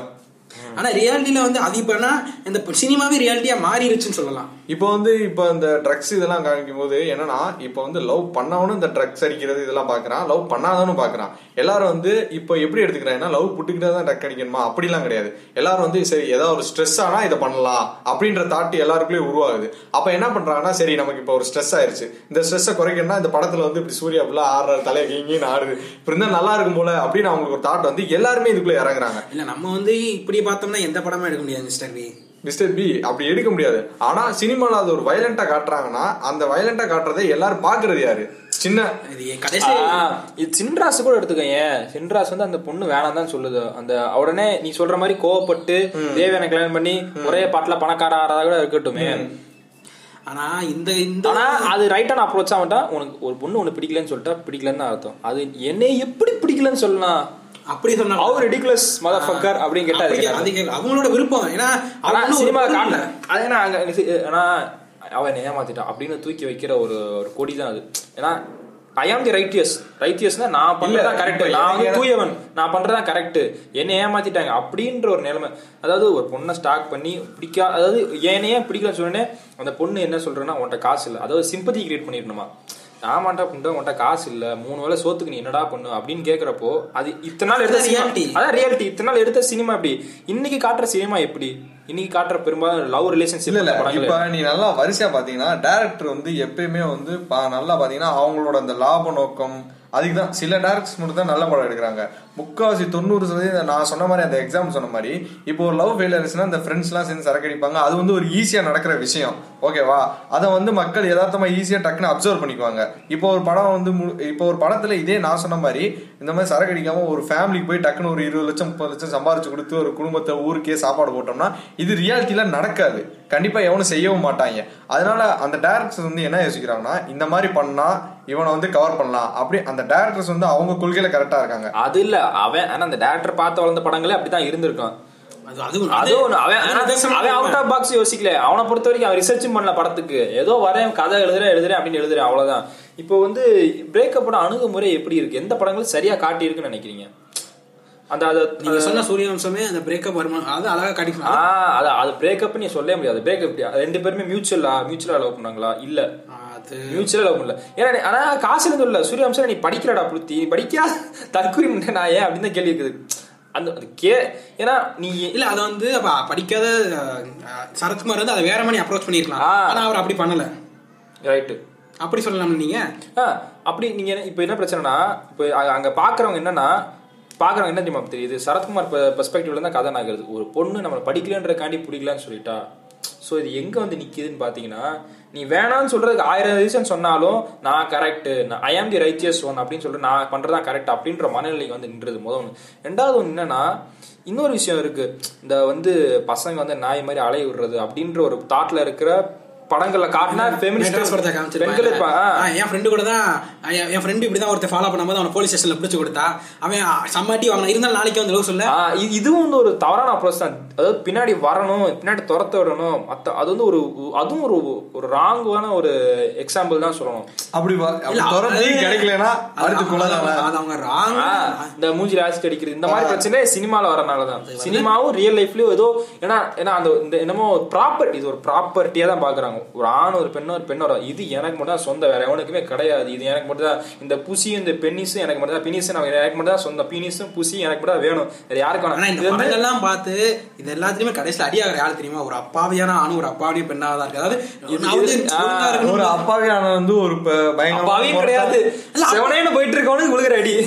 ஏன்னா அவன் வந்து செவனே நான் வந்து அவன் வாழ்க்கையை உணர் அது இதான் கரெக்ட் அப்படின்னு அவனுக்கு கரெக்ட் அவனுக்கு மட்டும் சொல்லல. பொதுவாகவே அதான் சரியான விஷயம். ஏன்னா வாழ்க்கையில வந்து நாளைக்கு காசு இல்லைன்னா வாழ முடியாது. நாளைக்கு ஒரு பிரச்சனை வந்துச்சுன்னா அதை சந்திக்கிறதுக்கான திறமை தைரியம் உங்களுக்கு இருக்கணும். அது சண்டை போட்டா மட்டும் தான் வில்லன் அடியாகணும் இல்ல வாழ்க்கையில பிரச்சனைனாலே இது வில்லன் வருவேன் அப்படின்ற ஒரு தாட் ப்ராசஸ் எல்லாம் எனக்கு இருக்கு. வயலன்ஸை க்ளோரிஃபை பண்றது இருக்கு. ஆனா ஆனா ரியல் லைஃப்ல வயலன்ஸ் அப்படி நடக்காது. இப்ப நாளைக்கு உங்களுக்கு ஆபீஸ் சண்டை வருதுன்னா அவனை போய் டமால் டமால் குத்தல மாட்டீங்க. ஸ்டேஷன்ல செவன்டி ஃபோர் கேஸ் போட்டு தூக்கி legally தான் move பண்ணி- சூத்துல ஆர்டர் இருக்கும் லீகலா தான் மூவ் பண்ணி அப்பனா இப்படி ஒரு ஆண் வந்து சரி இதெல்லாம் சமாளிக்கிற அளவுக்கு நம்ம ஸ்டெடி ஆனதுக்கு அப்புறம் ஒரு பொண்ணை கல்யாணம் பண்ணணும்னு நினைப்பான். ஆனா அவனுக்கு வர பொண்ணு இப்படி இருப்பான். அதே மாதிரி ஒரு பொண்ணு இதே மாதிரி பொண்ணுங்களும் கெட்ட பொண்ணு இல்ல. சில பொண்ணு நல்ல பொண்ணுங்க இருப்பாங்க. அவங்க என்ன அவங்க வீட்டோட பேச்சை கேட்டு அவங்களுக்கு ஒரு அபியூஸான ஒரு ஹஸ்பண்ட் ஆஹ் இது இது கிடைக்கும் இது இருங்க. ஒரு ஒரு பிரச்சனை கல்யாணம்னு ஒண்ணு இருக்கு. கல்யாணம் லவ் பண்ணா கல்யாணம் பண்ணி தான் ஆகணுன்ற காட்டின சினிமாவும் இருக்கு. ஏன்னா அந்த டேரக்டரோட விஷன் அப்படி. லவ் பண்ணா கல்யாணம் பண்ணணும்னு அவசியம் இல்ல. லவ் பண்ணிட்டு இன்னொருத்தர கல்யாணம் கல்யாணம்னா உங்களை பொறுத்த வரைக்கும் என்ன? கல்யாணம் சொசைட்டிக்காக பண்ற ஒரு விஷயம் தான் தவிர வேற எதுவும் இல்ல. அதாவது ஒரு சரி, அது ஒரு லேண்ட் ட்ரேட் மார்க் கூட இங்க லேண்ட் மார்க் கூட நீங்க நீ- வந்து ஒரு இடத்த வச்சிருக்க இடத்துக்கான பட்டா ஒரு லைசென்ஸ் தான். License to have sex AK உங்களோட என்ன? சொசைட்டிக்கு நீங்க I am having sex this is my license அப்படின்னு அட, சரி, காட்டுறது இரியா. ரொம்ப கேவலமான விஷயம் அதான் மிஸ்டர் பி உங்களை பொறுத்த வரைக்கும் கல்யாணம் என்ன? இப்ப என்னைய பொறுத்தவரை கல்யாணம்னா இப்ப ஒரு ஆயிரம் காலத்து பயிர். இல்ல இல்ல. ஒரு மனுஷனுக்கு வந்து ஒரு மனுஷனானா ஒரு பையனா இருந்தாலும் சரி பொண்ணா இருந்தாலும் சரி அவங்களுக்கு வந்து ஒரு செக்ஷுவல் பிளஷர்ஸ் இருக்கும். ஆனா அந்த நான் வந்து அதை சொல்றேன். இல்ல இல்ல சொல்றேன். நான் பொதுவா சொல்றேன். என்னோட கருத்து சொல்றேன். செக்ஷுவல் பிளஷர்ஸ் இருக்கும். அதாவது எப்படின்னா அவங்க வந்து சந்தோஷப்படணும். இந்த மாதிரி நம்ம பண்ணிக்க நடப்பாங்க ஆனா இப்போ வந்து என்னன்னா அந்த பிளஷர் வந்து ஒவ்வொருத்தருக்கா தவி தவி போக கூடாது ஏன்னா ஒவ்வொருத்தனுக்கு ஒருத்தன் அப்படின்ற ஒரு கான்செப்ட் வந்து இந்த சொசைட்டில இருக்கிறனால பண்றாங்க. அப்ப லாக் பண்றாங்க அப்ப என்ன ஆகும்னா இப்ப கல்யாணம் பண்றப்ப இப்ப வந்து அந்த ஆப்போசிட்ல இருக்க பொண்ணு வந்து அவனுக்கு கடைசி வரைக்கும் அட்ஜஸ்ட் பண்ணி போற மாதிரி இருக்கும் அதே மாதிரி பையனா இருந்தாலும் சரி இவனுக்கு கடைசி வரைக்கும் அட்ஜஸ்ட் பண்ணி போற மாதிரி சோ இருக்கும் அப்ப இது வந்து ஒரு பிரிசன் நீங்க சொல்றீங்க. ம், இது இப்ப இல்ல, என்ன ஆனா இந்த மேரேஜோட பேஸ் கான்செப்ட் என்ன தெரியுமா? நான் நினைக்கிறது வந்து நீங்க ரெண்டு பேரும் உங்க ரெண்டு பேருமே மேரேஜ் பிடிக்கலன்னு பொதுவா சொல்லிட்டீங்க. இவர் என்ன மேரேஜ் இவருக்கு பிடிக்கல? கிடைக்கல. மேரேஜ் மேரேஜ் பிடிக்கலன்னு சொல்ல ரியாலிட்டியை சொன்னேன். License to have the sex அதுக்காக தான். ஆனா நான் எப்படி மேரேஜ் எடுத்துக்கினா ஒரு கமிட்மெண்ட் ஒரு ப்ராமிஸ் வந்து ஒரு ப்ராமிஸோட வார்த்தைக்கு ஒரு அர்த்தமே இல்லை தெரியுமா? ஒரு ப்ராமிஸோட வேல்யூ என்னன்னு ஒரு ப்ராமிஸ் பண்றதுன்னா அவ்வளவு ஈஸியான விஷயம் கிடையாது. அது அது எப்படி சொன்னா ஒரு கமிட்மெண்ட் வேணும். அது மேரேஜ் வந்து ஒரு கமிட்மெண்ட்டா பாக்க சரி அப்ப கமிட்மெண்ட்னா பொதுவா வச்சுக்க வேண்டியதானே அது என்ன தாலி? அது என்ன தாலி? அது தாலியா சரி ஓகே அது தாலி மட்டும் சரி அது ஏன் ரிங் எதுக்கு ரிங் எதுக்கு? ரிங்கு அது ஏன் ஒரு ஆப்ஜெக்ட் வச்சுட்டு எப்பா இதுதான்ப்பா இது கூட அந்த ரிங்ல என்ன அது ஒரு அடையாளம் மாதிரி? யாருக்கும் மத்தவங்களுக்கு ஒரு அடையாளம் நமக்கு அடையாளம் கிடையாது. அது அதேதான் சொல்றேன். ஒரு இடம் வாங்குறீங்கன்னா அது இடத்த பட்டா. போட்டு வைக்கிறதுக்கு ஒரு இல்ல, ஊண்டுவீங்களா மாட்டீங்களா? இல்ல, இல்ல, கல்லு ஊண்டு இது ஏன் இடம்ப்பா பேர் எழுதி நான் வந்து மேரேஜ் தான் சொன்னேன். மேரேஜ் ஒரு ஆப்ஜெக்ட் சொல்லல. நான் மேரேஜ்ன்ற வார்த்தையை தான் சொன்னேன். அந்த மேரேஜுக்காக யூஸ் பண்ண தாலியோ ரிங்கோ இல்லைன்னா அந்த இன்னொரு இன்னும் என்னெல்லாம் வராது. நான் வந்து மேரேஜ் பண்ண ஒரு கமிட்மெண்ட் தான். அதாவது நான் வந்து உனக்கு கமிட்மெண்டா ஒரு ப்ராமிஸ் பண்ணி தான் அதாவது ஒரு இன்னைக்கு ஒரு ப்ராமிஸ் இன்னைக்கு ஒரு ப்ராமிஸோட வேல்யூ அந்த ரெண்டு பேருக்குள்ள அது ரெண்டு பேருக்குள்ள இருக்க வேண்டிய அதான் அதான் ஒரு மேரேஜ்ன்ற வார்த்தைன்றது ஒரு கமிட்மெண்ட் நான் வந்து உனக்கு உண்மையா இருக்கு நீ எனக்கு உண்மையா இருக்காது. ஒரு கமிட்மெண்ட் நான் பாக்குறது கமிட்மெண்டா தான் பாக்குறேன் உண்மையா இருக்கணுமா வேணாம்னு சொல்லிட்டு அது ரெண்டு பேருக்குள்ள இருக்க விஷயம். ஆனா ஜென்ரலா எல்லாருமே இப்படிதான் பொதுவா அது காட்டுறது அது அது எதுக்கு தெரியுமா? எல்லாருமே தைரியமா. அதாவது அதாவது எல்லாருமே இப்படிதான் இருக்கணும்னு ப்ரீச் பண்றது தெரியுமா? அது அது தப்பு. தப்பு இந்த கமிட்மெண்ட் வந்து எல்லாருக்கும் தெரியுற மாதிரி பண்றது காரணம் என்ன தெரியுமா? அதாவது இப்போ ஒரு சத்தியம் பண்ணும்போது உனக்கு ரகசியம் வந்து உனக்கு ஒரு கோடி ரூபா சத்தியமா தருவேன் அப்படின்னு சத்தியம் ஓன்ட்ட மட்டும் கொடுத்தேன்னு வச்சுக்கோங்களேன். அதாவது நாளைக்கு வந்து நான் உனக்கு எங்க சத்தியம் பண்ணி சொல்லி இப்போ நாலு பேர் கூட இருந்தேன்னா அப்போ ஒரு சாட்சி மணி. அப்ப இந்த எல்லாரும் முன்னாடி பண்ணுறதுக்கு என்ன இந்த கமிட்மெண்ட் வந்து அவ்வளவு தைரியமா கமிட்மெண்ட் பண்ணுறாங்க நான் வந்து உனக்கு உண்மையா இருப்பேன் இது பேர் சாட்சியா நிக்கிறாங்க.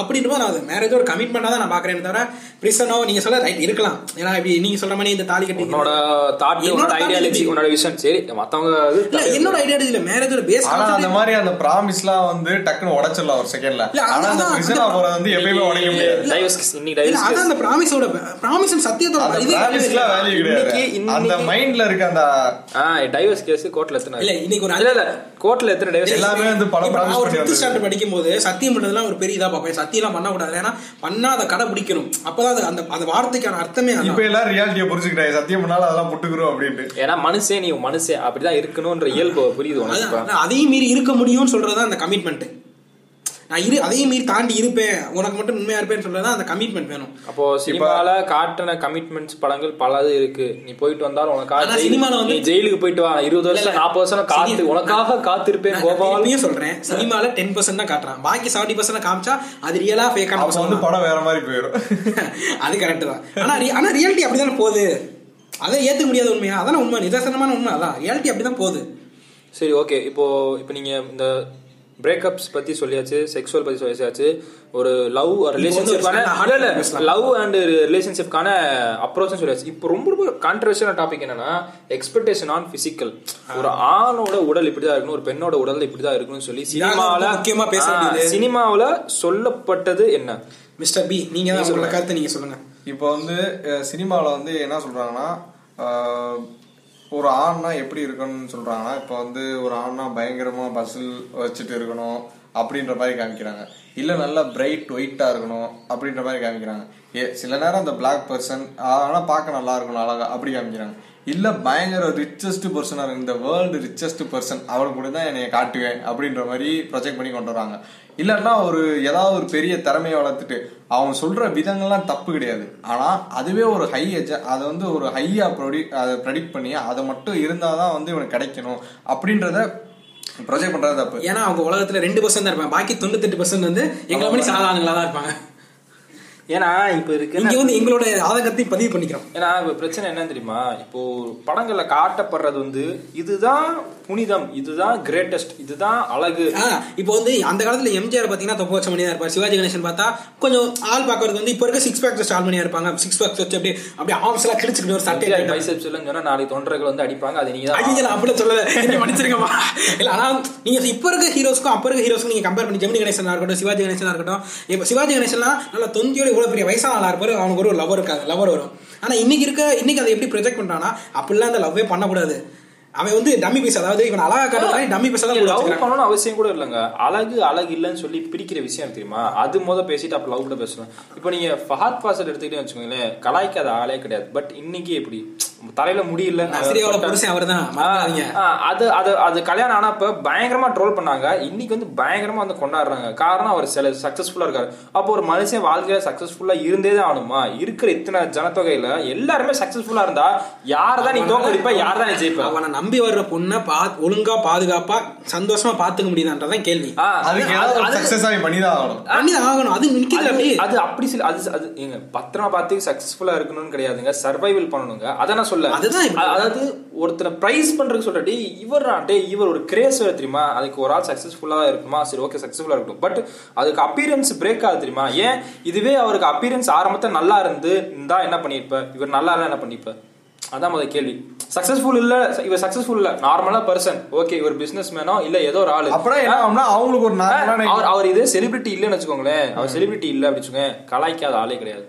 இன்னைக்கு வந்து பெரும்பாலும் என்னன்னா சொட்டை விழுந்த வேணும் எல்லாமே வந்து ஹீரோயின் தான் கல்யாணம் பண்ணிக்கிறாங்க. என்னடா இது அப்படின்னு பார்த்தீங்கன்னு வச்சுக்கோங்க ஒரு படத்துல வந்து துப்பாக்கி படத்துல வந்து காஜல் வாழ்ட்டு வந்து கேட்பா. அது சொன்னா அவன்கிட்ட காசு புண்டை இருக்கு நான் போறேன். அதுதான். உன்னே அழகு இருக்குன்னா இல்லை காசு இருக்கணும். ஸோ ஒருத்தன்ட்ட இது ஒரு பிசிக்கலா ஒன்று இருக்கணும் இல்ல பணம் நிறைய பணம் இருக்கணும். இது ரெண்டு தான் ஒருத்தன் மனுஷ இதுதான் ரெண்டுமே ஒரு மனுஷனை ஜஸ்டிஃபை பண்ணுதா?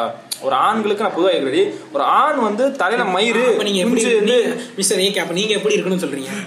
இப்ப நீங்க சொல்ல- இது வந்து இது வந்து ரெண்டு ஏதாவது இருந்து ஆகணும். அப்பதான் வாழ முடியும். ரியாலிட்டி அதான் ரியாலிட்டி என்னன்னா பணமே இல்லாத ஒருத்தன்ட்ட அழகு மட்டும் இருந்துச்சுன்னா மூணு வேளை சோறு கிடைச்சிருமா? கிகால வேலை பார்த்தா கூட கிடைக்காது. அப்படி பார்த்து இல்ல நான் சொல்றேன் அது இல்ல புரியுது மிஸ்டர் ஏகே கிகலன் வார்த்தை யூஸ் பண்ண அர்த்தத்தை சொல்லுங்க. இருக்கட்டும். வந்துச்சு. சொல்லுங்க. அழகா இருக்கணும் பணம். இல்ல இந்த வசனம் எழுதுறத நான் கேட்கிறேன் ஏன் இந்த மாதிரி விஷயம் கேட்கிறேன் ஒரு நார்மலான ஒரு மனுஷன் வாழ்ந்ததே கிடையாதா? ஒரு நார்மலான பீப்புள் ஜென் நார்மலான பீப்புள் வாழ்ந்ததே கிடையாதா? சொசைட்டில அப்படி கிடையாது. சொசைட்டில இருக்கவங்க எல்லாம் சக்சஸ்ஃபுல்லா இருக்காங்களா? இல்ல சக்சஸ்ஃபுல்லா இருக்காங்க இல்லன்றதா மேட்டர் கிடையாது. இங்க எப்படின்னா ஹையர் அமௌண்ட் ஆஃப் அமௌண்ட் கேக்குறாங்க. இல்ல படத்துல என்ன சொல்றாங்கன்னா அந்த மாதிரி சக்சஸ்ஃபுல்லா இருந்தா சக்சஸ்ஃபுல்லான ஒரு பொண்ணு கிடைக்குன்றாங்க. ஆனா வந்து சக்சஸ்ஃபுல்லான பொண்ணுனா எந்த மாதிரி பொண்ணு? அழகு நளினம். ஆஹ், அந்த நளினம் அதான் அப்படி. அழகா ஒரு குண்டா இருக்க பொண்ணு பொண்ணே இல்லையா? இல்ல அவங்க ப்ரொஜெக்ட் பண்றது ப்ரொஜெக்ட் பண்றது அது. அதுதான் ஏன் அப்படி ஆனா. உண்மையான லைஃப்ல வந்து இந்த அப்படி வச்சா பாப்ப அப்படி வச்சாதான் பாப்பேன்னா பழகியாச்சு அப்படி வச்சுதான் பாப்பேன்னு சொல்லி கவர்ச்சி. அந்த பழக்கத்தை கொண்டு வராங்க. ஏன்னா பார்த்துட்டு நல்லா இல்லைன்னு சொல்றது ஒண்ணு இருக்கு நல்லா இருக்குன்னு சொல்றது இருக்கு. ஒரு- ஒரு- ஒருத்தன் சொல்றது வந்து நூறு பேர் கேட்கறானா அவன் நல்லா இருக்குன்னு சொன்னா அந்த நூறு பேருக்குமே நல்லா இருக்குன்னு அர்த்தம். அது ஒருத்தனுக்கு இல்ல இது சுமார் இருக்கு சொன்னா அதை ஏத்துக்கிறதுக்கு மனப்பான்மை மத்தவங்க கிடையாது. ஆனா அவன் தனியா உட்காந்து பார்க்கும்போது மனசுக்கு என்ன தோணுன்றது அது மத்தவங்க மனிப்புலேட் பண்ண முடியாது. அவனுக்கு ஒரு படம் பாக்குறான்னு நூறு நல்லா இருக்குன்னு சொன்னா கடைசியில் நல்லா இருக்குமா எல்லாருமே முதல் அந்த ஆரம்ப காலத்து பத்து வயசுக்குள்ள எதை பார்த்து வளர்றாங்களோ அதுதான் மீதி வாழ்க்கை. முதல் பத்து வயசுக்குள்ள எல்லாம் எஃப்டிவி குதிய பார்த்து வளர்ந்தாச்சு இந்த நைன்டி கிட்ஸ் அதுக்கு முன்னாடி இருக்கவங்க எதை பார்த்து வளர்ந்தாங்க? இன்னைக்கு ஒல்லியா இருக்க பொண்ணு நாளைக்கு உண்டாகலாம் நாளைக்கு உண்டா இருக்க பொண்ணு ஒல்லியாகலாம் அப்பியரன்ஸ் வந்து சேஞ்சபிள் தான். முக்கியமா நம்ம பார்க்க வேண்டியது பர்சனாலிட்டி தான் பார்க்கணும். ஏன்னா இது வகையில ஒரு பாடி சேமிங் தான் ஆகுது நீங்க சொல்ல போனா Correct தான். பாடி சேமிங் வந்து ஒரு மனுஷன் ஜெனட்டிக்கலாவே வந்து உயரமா ரொம்ப டாலா இருந்தாலும் ரொம்ப குட்டையா இருந்தாலும் ஒரு குண்டா இருந்தாலும் ஜெனட்டிக்கலாவே இருக்கா? ஆனா இந்த ஜெனட்டிக்கலா பட- இருக்கிறவன படத்துல அப்படி காமிச்சிருக்காங்க. இதனால பாதிக்கப்படுறது எத்தனை அவன மாதிரி இந்த சினிமா பாக்குறவங்க எத்தனை பேர்? அவன மாதிரி குள்ளமா இருக்கிறவங்க எத்தனை பேர்? அவன மாதிரி இப்ப ஹைட்டா என்ன பண்ணிடுறாங்க இருக்கிறவங்க இப்போ வந்து ஹைட் இல்லாத ஒரு கருப்பா இருக்கிற ஒருத்தன். நேரம் படத்துல ரொம்ப ப்ரொஜெக்ட் பண்ணி காமி ஒரு பெருமை. கீழே- ப்ரொஜெக்ட் பண்ணி காமிக்கும் போது ஒரு ரியாலிட்டி லைஃப்ல பாத்தீங்கன்னா அப்படி உண்மையிலே ஒரு ரியல் லைஃப்ல? நீங்க தியேட்டர்ல உட்காந்து பார்க்கும்போது உங்க பக்கத்துல இருக்க ஒருத்தவனுக்கு மனசு உருத்துமா உருத்தாதா ஆனா இன்னும் இவ்வளவு பேசலாம் ஆனா உண்மை என்ன தெரியுமா ரியாலிட்டி ஏன் ரியாலிட்டின்னு சொல்றோம் சினிமா ஏன் சினிமான்னு சொல்றோம்னா இந்த மாதிரி இருக்கிறதுனாலதான் சினிமா சினிமாவா இருக்கு சினிமா. ரியாலிட்டியே ப்ரொஜெக்ட் பண்றதா சினிமா தவிர ஃபேண்டசி காட்டலாம் ஆனா ஃபேன் அத. ரியாலிட்டியே ஃபேண்டசியா காட்டுறதுலாம் பெரிய தப்பு அதை? நம்புறது அதோட இல்ல ரியாலிட்டியில ஒரு விஷயம் தப்பா இருக்குன்னா அதை சினிமால நல்லா காட்டலாம்ல சினிமா அது அது அதான் அப்பனா தவறான விஷயத்தை வெளியே கொண்டு போறதாயிரும்ல இல்ல அப்படி சொல்ல இப்ப ரியாலிட்டியில ஒருத்தன் பாடி ஷேமிங் பண்றான்னு வச்சுக்க அவனை அசிங்கப்படுத்துறான்னு வச்சுக்க அதை சினிமால வந்து அப்படி இருக்கவனு சூப்பரா காமிச்சா இன்னும் நல்லா இருக்கும்ல ஆ, அப்படி இப்படி சூப்பரா காட்டினா சரி ஓகே பட் இங்க என்ன பிரச்சனை? ஓடுதோ ஆ, சரி சரி என்ன பண்ணுவாரு? இல்ல, அது அப்படி காட்டினா துண்டு போட்டு போட்டு. இல்ல, இல்ல, அப்படி அப்படி காட்டினா பரவாயில்ல அப்படி காட்டாம என்ன பண்றாங்கன்னா இதெல்லாம் ஏன்பா பண்ற? நம்ம எல்லாம் ஒண்ணு தானே பாடி ஷேமிங் எல்லாம் பண்ணக்கூடாது. அப்படின்னு கருத்து கருத்து ஊசியை வந்து சொருகிறது. ஐயா சொருகாதீங்க சொருகாதீங்க. கருத்து கருத்து ஊசி ஓட விட்டு ஓட விட்டு சொருகிறது. ஒண்ணு ஒண்ணுமே பண்ணாம இருக்கணும் அதான் நீங்க சொல்ல வரீங்க. ரியாலிட்டியே காட்டுற படங்கள்லாம் இருக்கு. அதை நம்ம பார்க்கல. அந்த மாதிரி படங்கள் இங்க வரல தான் சொல்ல போனோம் பெரும்பான்மையா மனநிலை தான் தப்பா இருக்கு மக்கள் ஏன்னா இத்தனை வருஷம் நூறு வருஷம் சினிமா இதுதான் பார்த்து வளர்ந்துட்டா. அப்புறம் என்ன பண்ண முடியும்? மேபி இருக்கலாம். சரி இத்தனை நாள் எம்ஜிஆர் சிவாஜி எல்லாமே கலரா இருக்காங்க. திடீர்னு ரஜினி பிரேக் பண்ணலையா? கலரை வச்சு ஏன் கலர் வச்சு டாமினேட் பண்ணாங்களா? அவர் பிளாக் அண்ட் ஒயிட் படத்துல வந்தாருப்பா. அதுக்கப்புறம் கேட்கிறேன் அதுக்கப்புறம் ஆமா இப்ப ரஜினிக்கு அப்புறம் முரளி ஏன் இருக்காங்க. பிசிக் வச்சு கிண்டல் பண்ணலையா? சோ இன்னைக்கு செலிப்ரேட் பண்ணலையா அவரை? விஜய் சேதுபதியை வந்து அவர் உடல் தோற்றத்தை வச்சு கிண்டல் இப்ப- ஓவர் ரேட்டட் ஆனது இருக்கு ஒரு வந்து பிசிக் பிசிக்னஸ் வந்து சேஞ்சபிள் பிசிக்னஸ் நீங்க ஒல்லி ஆகலாம் குண்டா ஆகலாம் ஹைட் ஆகலாம் நிரந்தரமானது கிடையாது physique. ஹைட் ஆகலாம் முன்னாடி வந்து ஹைட் ஆகலாம் குட்டி ஆகலாம் ஆனா இன்னைக்கு வந்து மெடிக்கல் ட்ரீட்மெண்ட்ஸ் இருக்கு. நீங்க ஹைட்டாகவும் செய்யலாம். ஹைட் ஆகலாம் குட்டி ஆகவும் செய்யலாம். அது மெடிக்கல் ட்ரீட்மெண்ட்ஸ் இருக்கு. அது ஏன்னா? ஏன் நீ நீயா இருக்காதுன்றதுக்காண்டி பண்ற ஒர்க் பண்ற விஷயம். அது வியாபாரம். இல்ல, வியாபாரம். ஏன்னா ஏய் உன்கிட்ட குறையே இல்ல. உன்கிட்ட குறை இருக்கு நான் சொல்லி உன்னை வச்சு வியாபாரம் பண்றது. அது. ஏங்க அவுட் ஆஃப் தி டாபிக் இது. ஆனா இது சொல்லி ஆக வேண்டியது. இது வியாபாரம் தான். ஹேர் இம்ப்ளான்ட் பண்றதா இருக்கட்டும் உங்க பிசிக்க மாத்துறது உங்க ஸ்கின் டோனை மாத்துறதா இருக்கட்டும் ஏன்னா உன்னோட அடையாளத்தையும் நீ இழந்துட்ட அப்புறம் நீ நீயாவே இல்ல. அது- உணர மாட்டாங்க. அது என்னன்னு சொல்லுவாங்க நான் என் இஷ்டத்துக்கு பண்றேன் ஆனா அவங்க புரிய மாட்டேங்குது. அவங்க வந்து இன்னொரு இன்னொருத்தரோட தன்னை கம்பேர் பண்றதுனால இப்படி மாட்டாங்க. நான் நான் என்னவா இருக்கணும் நான் அப்படிதான்டா இருப்பேன். நான் அடுத்தவனுக்கா நான் மாத்தேன் அவசியம் உண்டு இல்லடா அப்படின்னு நான் ஒருத்தன் இருக்கானா அப்படி இருக்கிறதுல அப்படி ஒரு அப்படி மக்கள் மதிச்சானா பரவாயில்ல. ஆனா அப்படி இருக்கவங்க சினிமாலையும் கிரியேட் பண்றது இ- அவனை பொறுத்த வரைக்கும் அவன் மத்தவங்க ஏத்துக்கிறான் இல்லையோ அது அவனோட பர்சனல் தான். நான் நல்லா இருக்கேனா இருக்கேன் அது அவனோட செல்ஃப் சாட்டிஸ்பேக்ஷன் டாபிக்கை தாண்டி வேற எங்கிட்ட விலையை போயிட்டோம்னு எனக்கு தெரியுது. இல்ல இது டாபிக்ல வரும். ஏன்னா அப்பியரன்ஸ் தான் வந்து ஒரு லவ்க்கு வந்து ரொம்ப முக்கியமான விஷயமா நிறைய பேர் பார்க்கப்படுறாங்க. அதுதான் மையப்பெரிய கேள்வி. ஒரு appearance- மேரேஜுக்குமே அதாங்க இருக்கு. போட்டோவை பார்த்தா பாக்குறேன் போட்டோல இவன் வேஸ்ட் ஆ அதோட கை கால்லாம் நல்லா இருக்கா? இது வந்து எந்த மாதிரி மனநிலைனா இது என்ன யோசிச்சு ஒரு மேரேஜ் பண்றாங்கன்னு தெரியல. ஒரு ப்ரீடிங் மாதிரி தான். கன்றாவியான ப்ரீடிங் தெரியுமா? இந்த நாய்க்கு நல்லா இருக்கு இந்த நாய் நாய் கை கால் நல்லா இருக்கா? இந்த நாய்க்கு இது ரெண்டு கிராஸ் பண்ணுங்க வரது நல்லா வரதான் பார்ப்போம். இப்படிதான் இதுதான் பாக்குறாங்க இல்ல ஒருவேளை ரெண்டு பேருக்கு நல்லா வந்து குழந்தை சரியில்லைன்னா? ஆ குழந்தை செய்யணும்னா இது வந்து ஆம்பளே இல்ல அப்படின்னு சொல்றது. இது ஒண்ணு கிடக்கும். இப்படியே மாறிட்டே தான் இருக்கு இது. எடுத்துக்கோங்க. இப்போ வந்து சினிமா இவ்வளோத்தையும் பேசிட்டோம். எவ்வளவு ரிலேஷன் பேசணும் பிரேக்கப் பேசணும் பாடி ஷேமிங் பேசணும். பட் ஆனா இது முக்கியமானது என்னன்னா நிறைய நிறைய படங்கள் இருக்கு. அதாவது சினிமானா உடனே வந்து ஃபர்ஸ்ட் கிஸ் பண்ணணும். இந்த இது மாதிரி பண்ணணும். ஏன்னா பிஃபோர்னு ஒரு ட்ரையாலஜி இருக்கு. பிஃபோர் சன்ரைஸ் அப்படின்னு சொல்லி அது வரிசையா வரிசையா படங்கள் இருக்கு. மூணு ட்ரையாலஜி இருக்கு. அந்த படங்களை பேசிட்டே இருப்பாங்க. நிறைய படங்கள் இருக்கு. ஆனா அது போய் சேருதா மக்களுக்குன்னு கேட்டா கிடையாது. அந்த மாதிரி படங்கள் இங்க உலக தரத்துக்கு படங்கள் உலக தரத்துக்கு படங்கள் இங்க வரதில்லை. இதுக்கு முன்னாடி ஒரு அஞ்சு வருஷத்துக்கு முன்னாடி வரதில்லை. இன்டர்நெட் பூம் இருந்து நிறைய பேர் வேர்ல்ட் சினிமா பார்க்க ஆரம்பிச்சிட்டாங்க. ஆனா இன்னும் நிறைய பாமர மக்கள் பாமர மக்கள் சொல்றாங்க அப்படி இல்ல. அவங்ககிட்ட மொபைல் போன் இருக்கு எல்லாருக்கும் போய் சேருது. ஆனா இன்னும் கொஞ்சம் வைடரா ரீச் ஆகலையோ எனக்கு தோணுது. இன்னும் இப்ப முப்பது சதவீதம் பேர் தான் வேர்ல்ட் சினிமா ரீச் ஆயிருக்கு. நூறு சதவீதம் ரீச் ஆகும் போது தான் ஒரு சக மனிதனுக்கு புரிதல் வரும். ஒரு உடலை பார்த்து எதிர்பார்க்கறதா இருக்கட்டும் இல்ல சினிமாவில் சொல்ற சம்மந்தமாக லாஜிக்கல் விஷயத்தை எடுத்துக்கிறா இருக்கட்டும் எக்கனாமிக்கலா இருக்கட்டும் இல்ல அதாவது பாடி ஷேமிங்காக இருக்கட்டும் இது எல்லாமே வந்து பிரேக் பண்ணியே தான் ஆகணும் முதல் விஷயம். அதே போல வந்து இன்னொரு விஷயம் என்னன்னா இது இந்த பாட்காஸ்ட் மூலியமா இது என்ன சொல்றோம்னா ரிலேஷன்ஷிப்புக்குன்றது வந்து அப்ரோச்சல் வந்து எப்படி இதுதான் சினிமால காட்டுறதா நான் அப்ரோச்சல் அப்படின்னு கிடையாது. தனிநபர் வாழ்க்கைக்கு ஒரு சக மனிதனை புரிஞ்சுக்கிட்டாலே அப்ரோச்சலா இருக்கட்டும் லவ் பண்றதா இருக்கட்டும் செக்ஸா இருக்கட்டும் இல்ல பாடி ஷேமிங் பண்றதா பண்ணா இருக்கட்டும் அது அவங்களோட பாடு. நீங்க என்ன சொல்றீங்க பி? அது அவங்களோட என்னன்னா மக்கள் வந்து ரியாலிட்டியை ரொம்ப விரும்புறாங்க. ஆனா அந்த ரியாலிட்டியை கொண்டு போய் சேர்க்கிற கடமைய இந்த டேரக்டர்ஸ் இப்போ வரவங்க வந்து அதாவது என்னன்னா அதை இம்பாக்ட் பண்ண வேணாம் இது வந்து நமக்கு லாபம் வராதுன்னு சொல்லிட்டு அப்படி அதுல ஸ்டக் ஆயிக்கிறாங்க. அதுல அதுல ஸ்டாப் பண்ணிட்டு எது வந்து லாபம் அதிகமா இருக்குமா? இந்த மித்த அந்த எண்பது சதவீத முட்டாள் கூட்டம் இருக்கும். அந்த முட்டாள் கூட்டமும் ரியாலிட்டியை விரும்பும். ஆனா அவங்களுக்கு ரியாலிட்டியை அனுப்ப வேணாம். அதை விட அவங்க எதை அதிகமா விரும்புறாங்களோ அதை அவங்களுக்கு கொடுப்போம். அப்பனாதான் நம்ம லாபத்தை வந்து எதிர்பார்க்க முடியும்ன்றத ஒரு கருத்துல வச்சுக்கிட்டு வரப்போற படங்கள் தான் வந்து இப்ப வர அந்த அர்ஜுன் ரெட்டி மாதிரி இந்த படங்கள். இப்ப என்னன்னா இப்ப ரியாலிட்டி விரும்புற வந்து ரியாலிட்டியான படத்தை வந்து இப்போ ஒரு படம் இப்ப தங்க மீன்கள் இந்த மாதிரி நிறைய படம் வருது. அதுல ஒரு சில படங்கள் எல்லாம் பாத்தீங்கன்னா ரியாலிட்டியா காமிச்சிருப்பாங்க. அந்த ரியாலிட்டியான படங்களை வந்து எல்லா மக்கள் அந்த ப்ராஃபிட் பார்க்காம உலகம் பூரா பரப்புனாங்கன்னா அந்த அதுக்கு பேர் தான் அது உலக சினிமா. ஒரு மாற்றம் ஒரு மாற்றம் ஆனா யாருமே அதை செய்ய மாட்டாங்க. கடைசி வரைக்கும் நம்ம மாற போறது இல்ல சரி இப்போ வந்து இப்போ CG நீங்க சொல்லுங்க. இப்போ இப்போ நீங்க வந்து ரெண்டு பேர் சொன்னதை வச்சுன்னா முக்கிய நான் கடைசி கருத்து என்ன ரெண்டு பேர் சொன்னது ஒண்ணுதான். ஆனா இப்போ நான் என்ன சொன்னா ஒரு சினிமாவை சினிமாவை பார்த்துக்கோங்க. அது சினிமாவில் இருக்க நல்ல கருத்துக்கள் உண்மையான ரியல் ரியல் லைஃப்ல யூஸ் ஆகிற கருத்துக்களை ஆடியன்ஸ் எடுத்துக்கணும். டேரக்டர் நீங்க சொல்லலாம் டேரக்டர் இப்படி படம் எடுக்கணும் அப்படின்ற போது இது அல்டிமேட்டா யாருக்கிட்ட கையில வந்து விழுதுன்னா ஆடியன்ஸ் கையில தான் வந்து விழுகுது. டேரக்டரால அவரால் முடிஞ்ச ரெண்டு மணி நேரம் படம் தான் எடுப்பீங்க. ரெண்டு நாள் படம் கிடையாது. அவரால் எவ்வளவு புகுத்தல் பான பாருங்க அது அவரால் முடிஞ்ச அல்டிமேட்டா அது யார் கையில இருக்குன்னா ஆடியன்ஸ் கையில இருக்கு. அவங்க வந்து சினிமாவை சினிமாவை பார்க்கணும். சினிமாவில் இருக்க நல்ல கருத்துக்களை முக்காசி வெளியே எடுத்து கொண்டு போகணும். சினிமாவில் தேவையில்லாத கருத்துக்கள்ன்றதை என்டர்டைன்மெண்ட்டாவோ இல்லைன்னா அது கருத்துக்கள் இல்லாமல் ஜஸ்ட் ஓகேடா அப்படின்னு பார்த்துக்கிற மாதிரி இது ஆடியன்ஸ் தான் கையில் கடைசியில் வருது. அப்படிதான் வருமே இப்போ இதான் ஆண் பெண் சமுதாயம் வருது. அது ஆடியன்ஸ் கீழே தான் வருது.